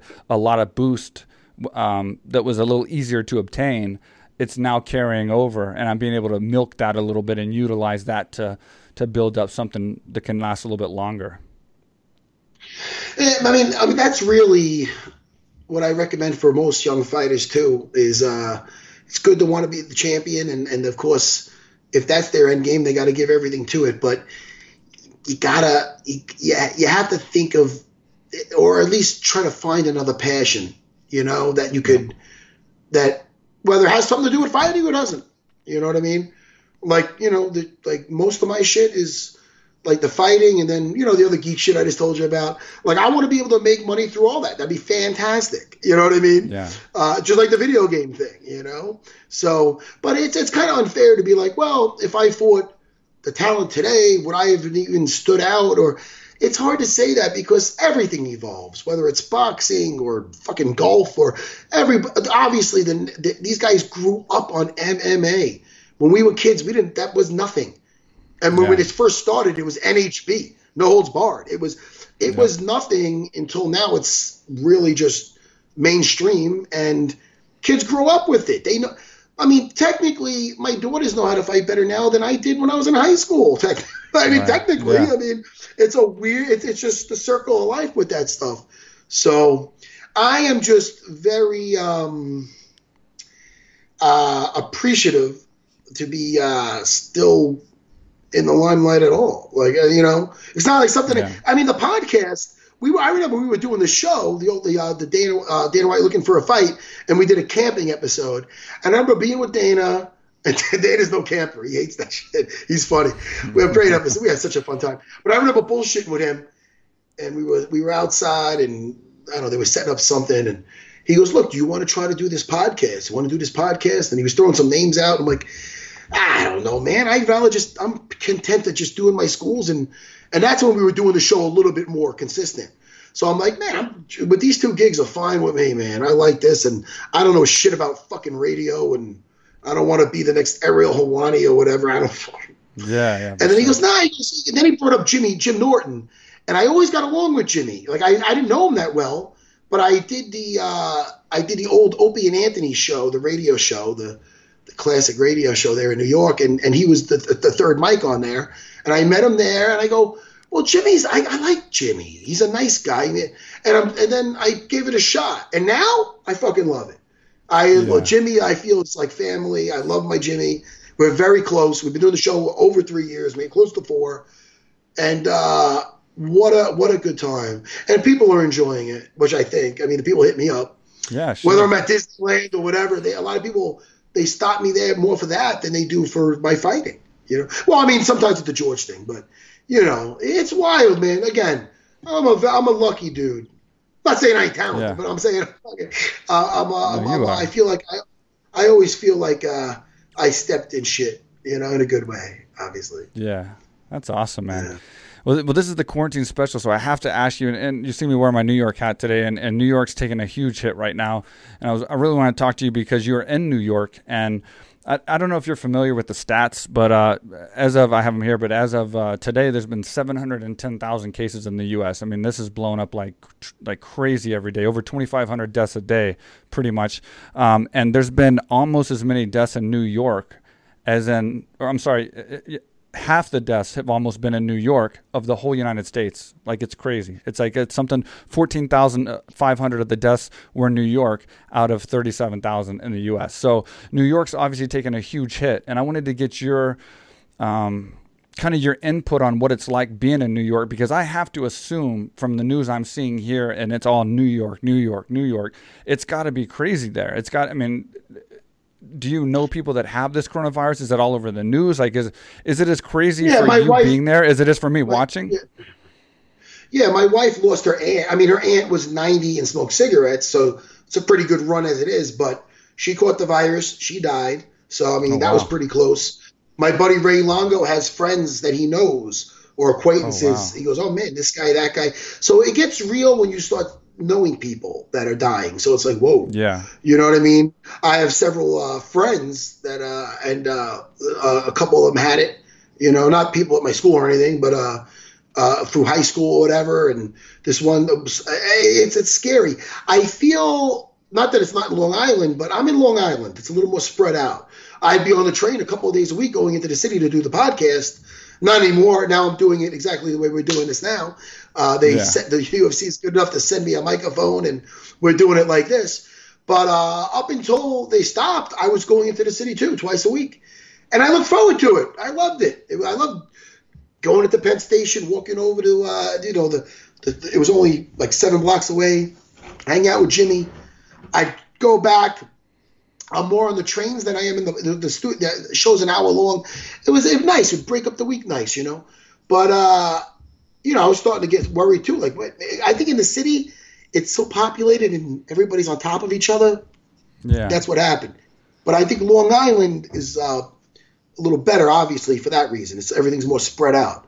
You know, me and my kids. One of the first thing I did is I hit Brand's bike shop, his famous bike shop, bike shop in my in my uh, town. It's been around for like 90 years. I went there. I got a mountain bike. I got my my kids' new bikes, and we do like uh, family bike rides, and it's funny, man. It feels like it feels like you're in Walking Dead going for a fucking supply run. yeah, we're fucking crazy. going around down, and it's everything's closed down. But uh, again, that's pretty much it, man. A lot of family time, and uh, just an uncertain thing in the future for my schools. When we get off the phone after this, I have to get the Skype. I'm going to go check my bank and see if the I'm getting those fucking loans, you know? Yeah. Crazy times, Mikey. It's it thank you, man. It's it's crazy times, but we're all in this together and uh, it's important, like we said, to stay positive. You know? Yeah. Negative minds not to help anything. For sure, absolutely, man. And and so California has this like shelter in place kind of thing where you have to kind of stay home. We're obviously locked down like like America will never be. Um, is there anything in place where you're at? Like, are you are you wearing a mask when you go outside, or are you kind of just staying around your family and not around other people, or is there like actually mandates stating that you have to do certain things? Like, what is it like where you're at right now? They're saying that you have to wear the mask now. It's just like from the, the last few days. They're saying that if not in your car, but if you're outside, I think as far as like in the public. But when we went for our bike rides, we're by ourselves. Like there's nobody around. Right, so it's not like I'm going to a bike trail with a lot of people and it's around town. Nobody's near us. It's like a ghost town. So I'm not I'm not doing that because I'm not gonna be able to fucking breathe. But uh, yeah. we're not going near people and you know we do that when the weather's nice and we don't go near anybody. There's no play dates with the kids or anything like that. And that's it, man. The Serras are just holding tight at the house, Uno games, uh, staying up late watching movies, and uh, it's nice to you know be with the family. You know what I mean? And uh, you know, I, I, but I'll tell you, man, if you're not squared away with that, I heard there's a lot. I heard I ever hear reports of domestic abuse going up. Yeah. I heard in China, Crazy. there's rumors. I, I don't know if it's true, but I heard once this thing, once they got like let out of quarantine, there's a lot of divorces. yeah, it's I crazy, can imagine. Man. Right? I can imagine. But we're we're, we're listen, we're, we're chill over here, man. So you know, we get along. You know, me and my wife get along great, and uh, and my kids are just too funny. So we're having a good time at the Serra house. You know. Do you think? Do you think we're going to be able to recover from this? I mean, do you think this is going to change the way we greet people and and or as close and and affectionate to people, like shaking hands and hugging and all that? Do you think this is going to have an effect on that? And do you think this is going to have an effect on uh, sporting events and concerts and things like that, where uh, people are going to be in the future afraid to be in groups, and and and masks might be a, a common thing. I mean, do you think that's going to happen, or do you think that's once this is over, people I, are just going to go back to normal? Whether, oh, you there, buddy? Yeah, I got you. You got you. Okay, sorry, yep. the mic. Listen, no whether it's in the upcoming months or or longer, if things are going to have to get. I mean, what are we never going to?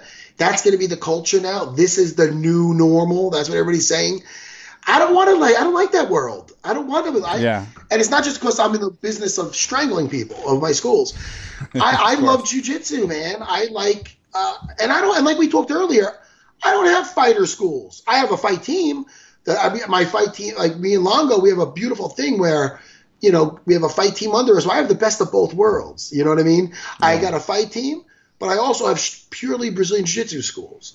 My biggest thing is not my biggest thing with my schools is what I really love is and, and it gets a little corny, but I like to empower. It sounds it sounds like I have a comic book, and I'm a comic book guy. but I do like to empower. I do like to empower the weak in jiu-jitsu. I was yeah. this close when I started putting my money into my big schools. Like they're both over twelve thousand square feet here, and it's expensive in Long Island. I remember I had I was gonna have a big thing, Serra MMA on the strip. It's going to be big on top of my my my neon sign. And I had Christmas cards come up with that shit. And I was going to say, and I, I stopped last second. I went back to Serra BJJ because it's. I, I, mean, don't get me wrong. I I'll watch MMA way before I'll watch any jiu-jitsu matches. I just love, and I love doing jiu-jitsu more than MMA. But it's more. I love jiu-jitsu for the fighting. But my point is this: it's a different clientele. You don't want a fighter gym, or you maybe you do. But if you do, I hope you have another source of income because all fighters are fucking broke, and it's so that's you know what I mean. It's hard to to just yeah. cater to that audience. Everybody wants to be the next champ. Nobody's got money for anything. What jujitsu? You have a different clientele: doctors, lawyers, firemen, police, all, all walks of life, students, everybody, and not any. And there's a portion that want to be fighters, and that's great. Like I have the fight team for that. But if and, and I'm not trying to bring this up because it went fucking viral. But if you ever seen the thing with me in in, in Vegas when I was uh, with that drunk that, that started that shit in the cafe, I don't know if you ever seen it. If fight. not, you can put put it put it Matt Serra drunk. Well, I had to just control a guy basically. It wasn't much of a fight, yeah, but it show, but it shows you that. Dude, that thing went viral more than anything, and uh, it did great for my schools. But the point is this: I was with my family. Next day, I'm going to the UFC Hall of Fame. We're at, a, at the Red Rock Casino a drunk idiot out of his mind started with the waiter, starting getting rowdy, became a problem. I had to control it with jujitsu. That motherfucker did not care. And I don't look like a pussy. And that guy did not care. He was so drunk, out of control. If I put my, I, I think of all my students, like if it was one of my students that was not, look, I mean, I, I mean, listen, I'm not the tallest guy, but I kind of look like a, a fucking pit bull. So I mean, for that guy to fuck with me, in front of my wife and kids. If yeah. I did not know how to handle myself, I put one of my students in that same situation. If this guy's got the balls to do this in front of me, to me, to try to do this, imagine if I couldn't control. Imagine, forget about winning championships. Imagine if I could not handle myself. You know what I mean? Uh, and I get I, I get beat up in front of my wife and kids. That's something that people might not ever live down. And I put my students, everybody, I, all my students, I think of, if they were in that same exact position that I was in, the fact that they could neutralize that situation, not only with, I mean, dude, I could have neutralized it with an elbow or right hand too, Mikey, but I hit him, his head hits the floor, it's a problem. My kids are there, they get scarred. I gave this guy a jiu-jitsu lesson, didn't have to throw a punch, told my sister to tape it so I didn't get sued. It ended up going viral. Fuck, it was on TMZ and everything else. So it was, it was, it, my biggest thing with my schools is that I get to empower people like like the way I had that ability just to neutralize that Handle. they will have that same ability. They might not become another they might not have a fight in their life, a UFC fight, yeah. an MMA fight, but you don't choose when a problem is gonna find you. And this fucking no this douchebag, there was the second we started, I, I got up because he was gonna go after my waiter. He put all the attention on me. You got a fucking problem? Second that shirt was coming off, it, there's no, hey man, no, what are you gonna do? You got to know yeah. how to neutralize shit. So the fact that I can empower, I don't want to stop doing that. I don't want to start. I mean, I, I like making a living off empowering people with this beautiful art. You know, I mean, so a little corny, but it's what I like No, to I hear do, you. and it's what I want to continue.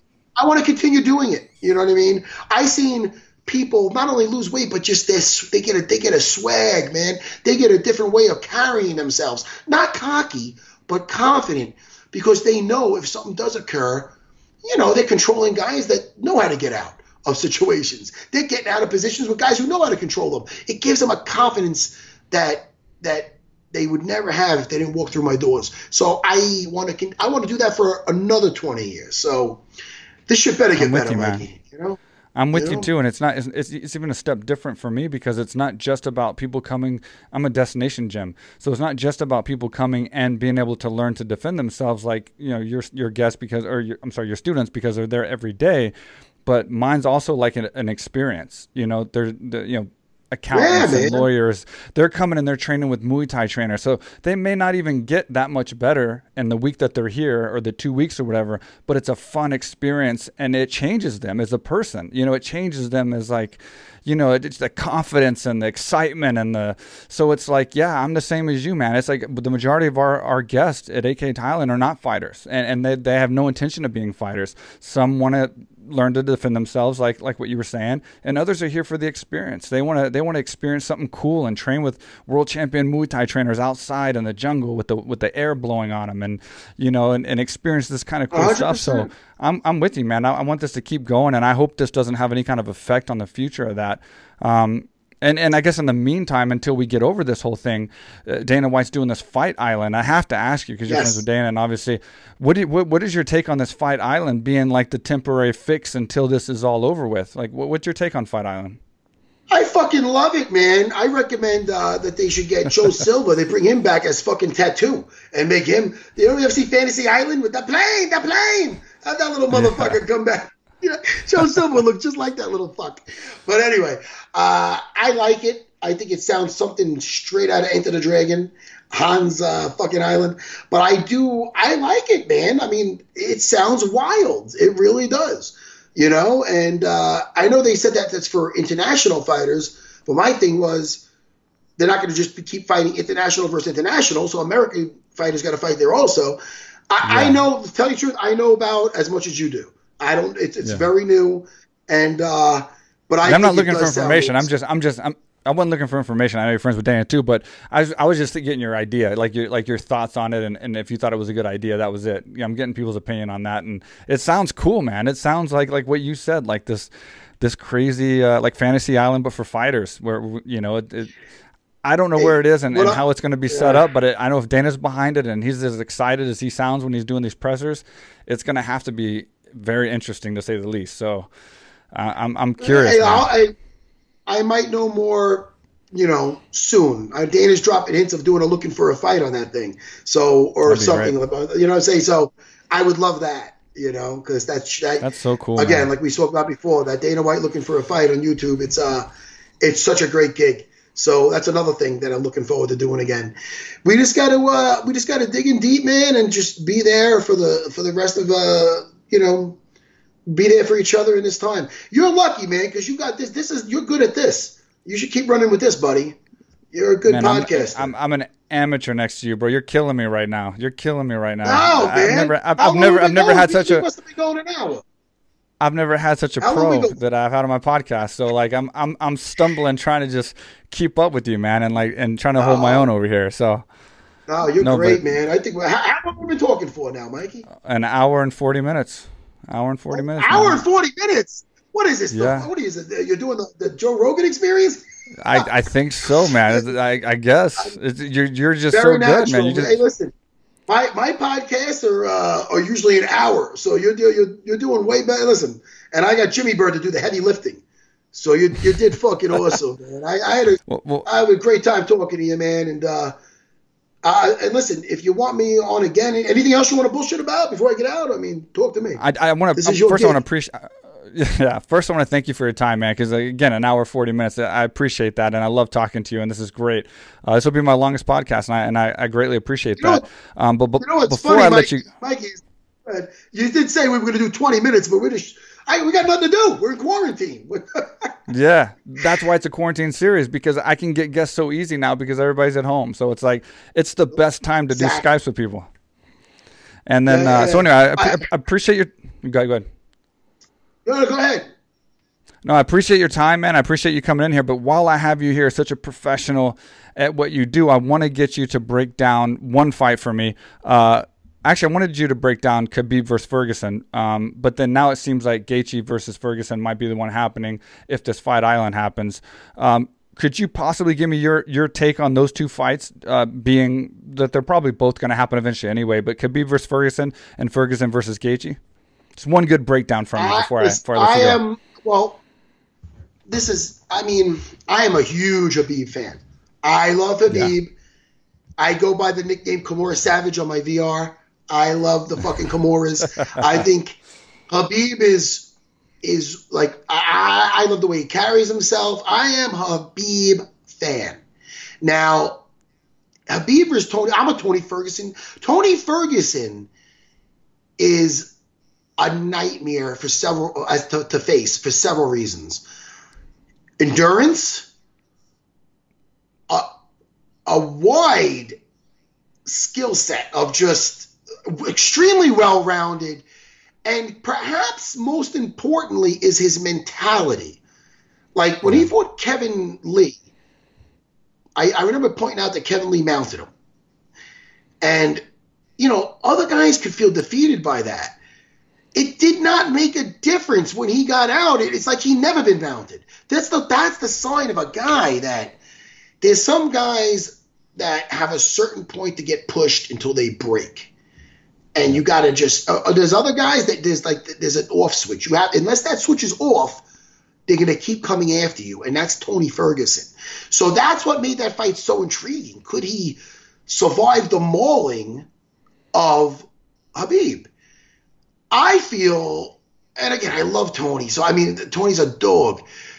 I feel at once at a certain point, I feel Khabib will get that on behind his back, and maybe I don't think that he'd want to quit, but I think I, I, I, feel that Khabib is such a master at controlling on the floor positionally. So between the ground and pound, I think, it, it, but it would ultimately be a finish by Kimura or something where it'd have to just break Frank Mir Minotauro style. Like, you know what I mean? Yeah. So that's how yeah. I see that kind of thing going.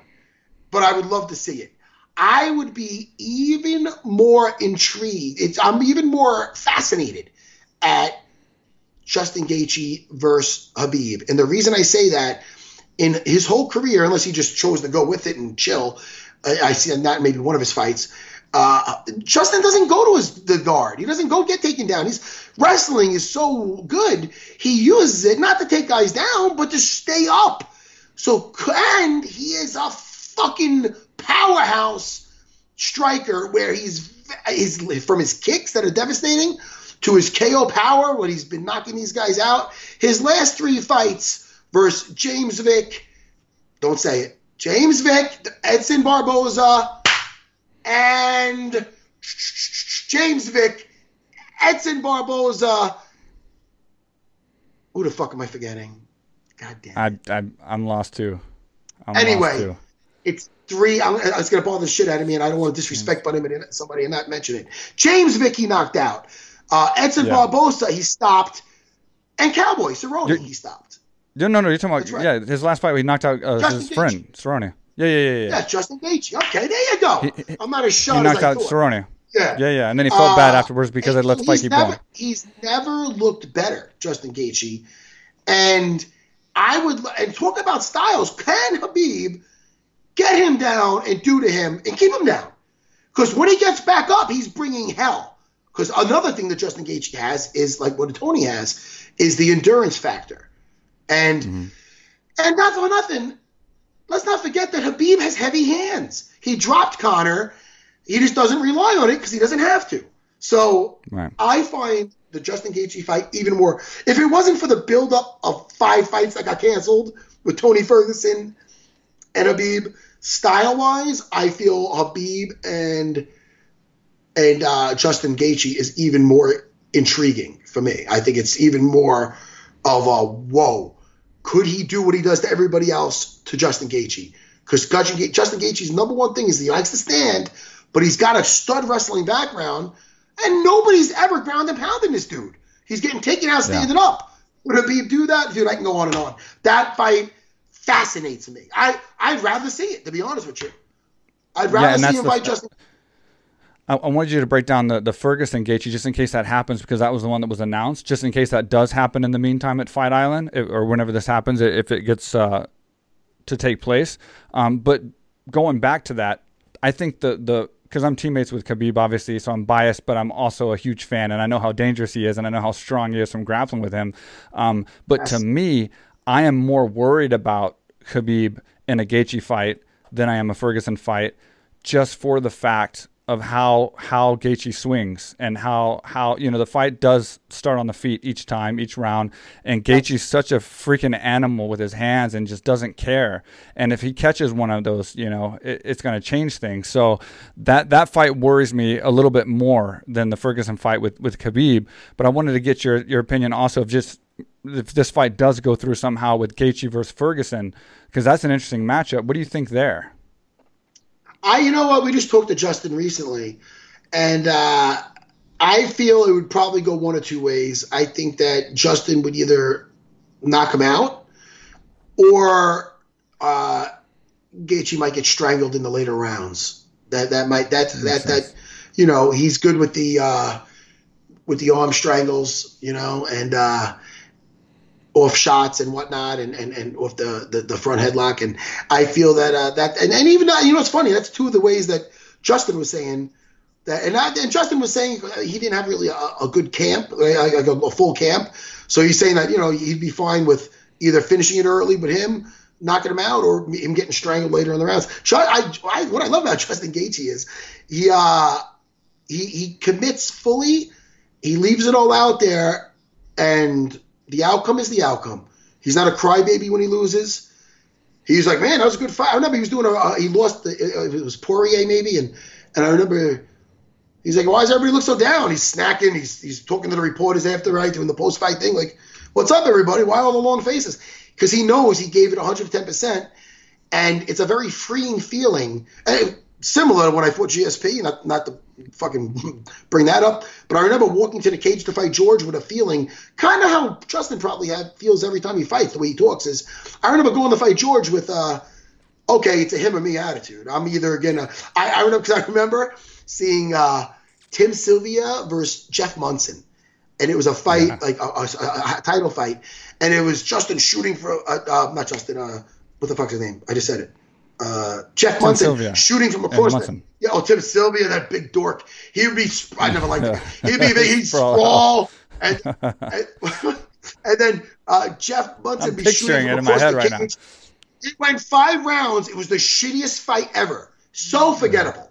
So I remember thinking, going to the fight with George, like, oh man, this is very freeing because one, it's not going to be boring. It's either me or him. He doesn't know that I plan on standing. Don't get me wrong, if he slips, I'll jump on mount. But fucking, I remember planning on just, and it's a very freeing feeling. So I could imagine that's how Justin feels in every fight, and it's a great, it's a great yeah. feeling to have. You know what I mean? Yeah, of just, of hey man, I, I did everything I can. Let's let the chips fall where they may. You know? Yeah. All right, man. That's that's. I won't take any more of your time, man. We didn't. We did a uh, hour and fifteen minutes, so I really fun. appreciate it, man. Hey, yeah, thank man, you so no much problem. for coming on the show. No problem, man. Uh, you, you, return the favor. You come on UFC Unfiltered soon. For all your listeners, if, uh, check me out on Instagram, Matt Serra BJJ. And uh, that's it, man. Check out Dana White looking for a fight. Check out my podcast. And we'll be back, Mike Swick. We'll be back, buddy. I'd love to come on your show, and we'll link everything at the bottom of the description of this video. So, uh, thanks again, man. I really appreciate it. It's always great talking to you. I've never talked to you for two hours before, and, and as long as I've known you, but it's been great, man. I've loved this conversation. This is, especially in quarantine right now, to be able to sit and talk to you about our history and about our careers and, and all this stuff. It's been it's been great for me, and I, I think everyone else is going to enjoy it too. We covered a lot, man. Let me know when you're doing the, the, the putting out the promotion for this. Send me some clips, and I'll do it on my Instagram. You got it. All right, Mike. got it, man. Take care, man. Thanks for having me, bro. Hey, thank you so much, Matt. Take care, buddy. All right, so there you have it, Matt Serra. What a great podcast! Uh, almost two-hour podcast, my longest uh, the, a record now for my longest podcast. And of course, it's no surprise that it's from a professional podcaster. So hopefully, I held my own. Um, that was a good test for me to talk to somebody that was uh, so good at this. And uh, it was a great conversation. I love Matt Serra. We've always had a great time. Uh, throughout our careers, and and you know I've never talked to him for this long, so it, it's it was great reminiscing and finding out a lot of things about Matt Serra that I didn't know, and uh, I think he found out a lot of things he didn't know as well. But uh, anyway, he has a great podcast with Jim Norton called UFC Unfiltered. We're going to put all the information in the description below.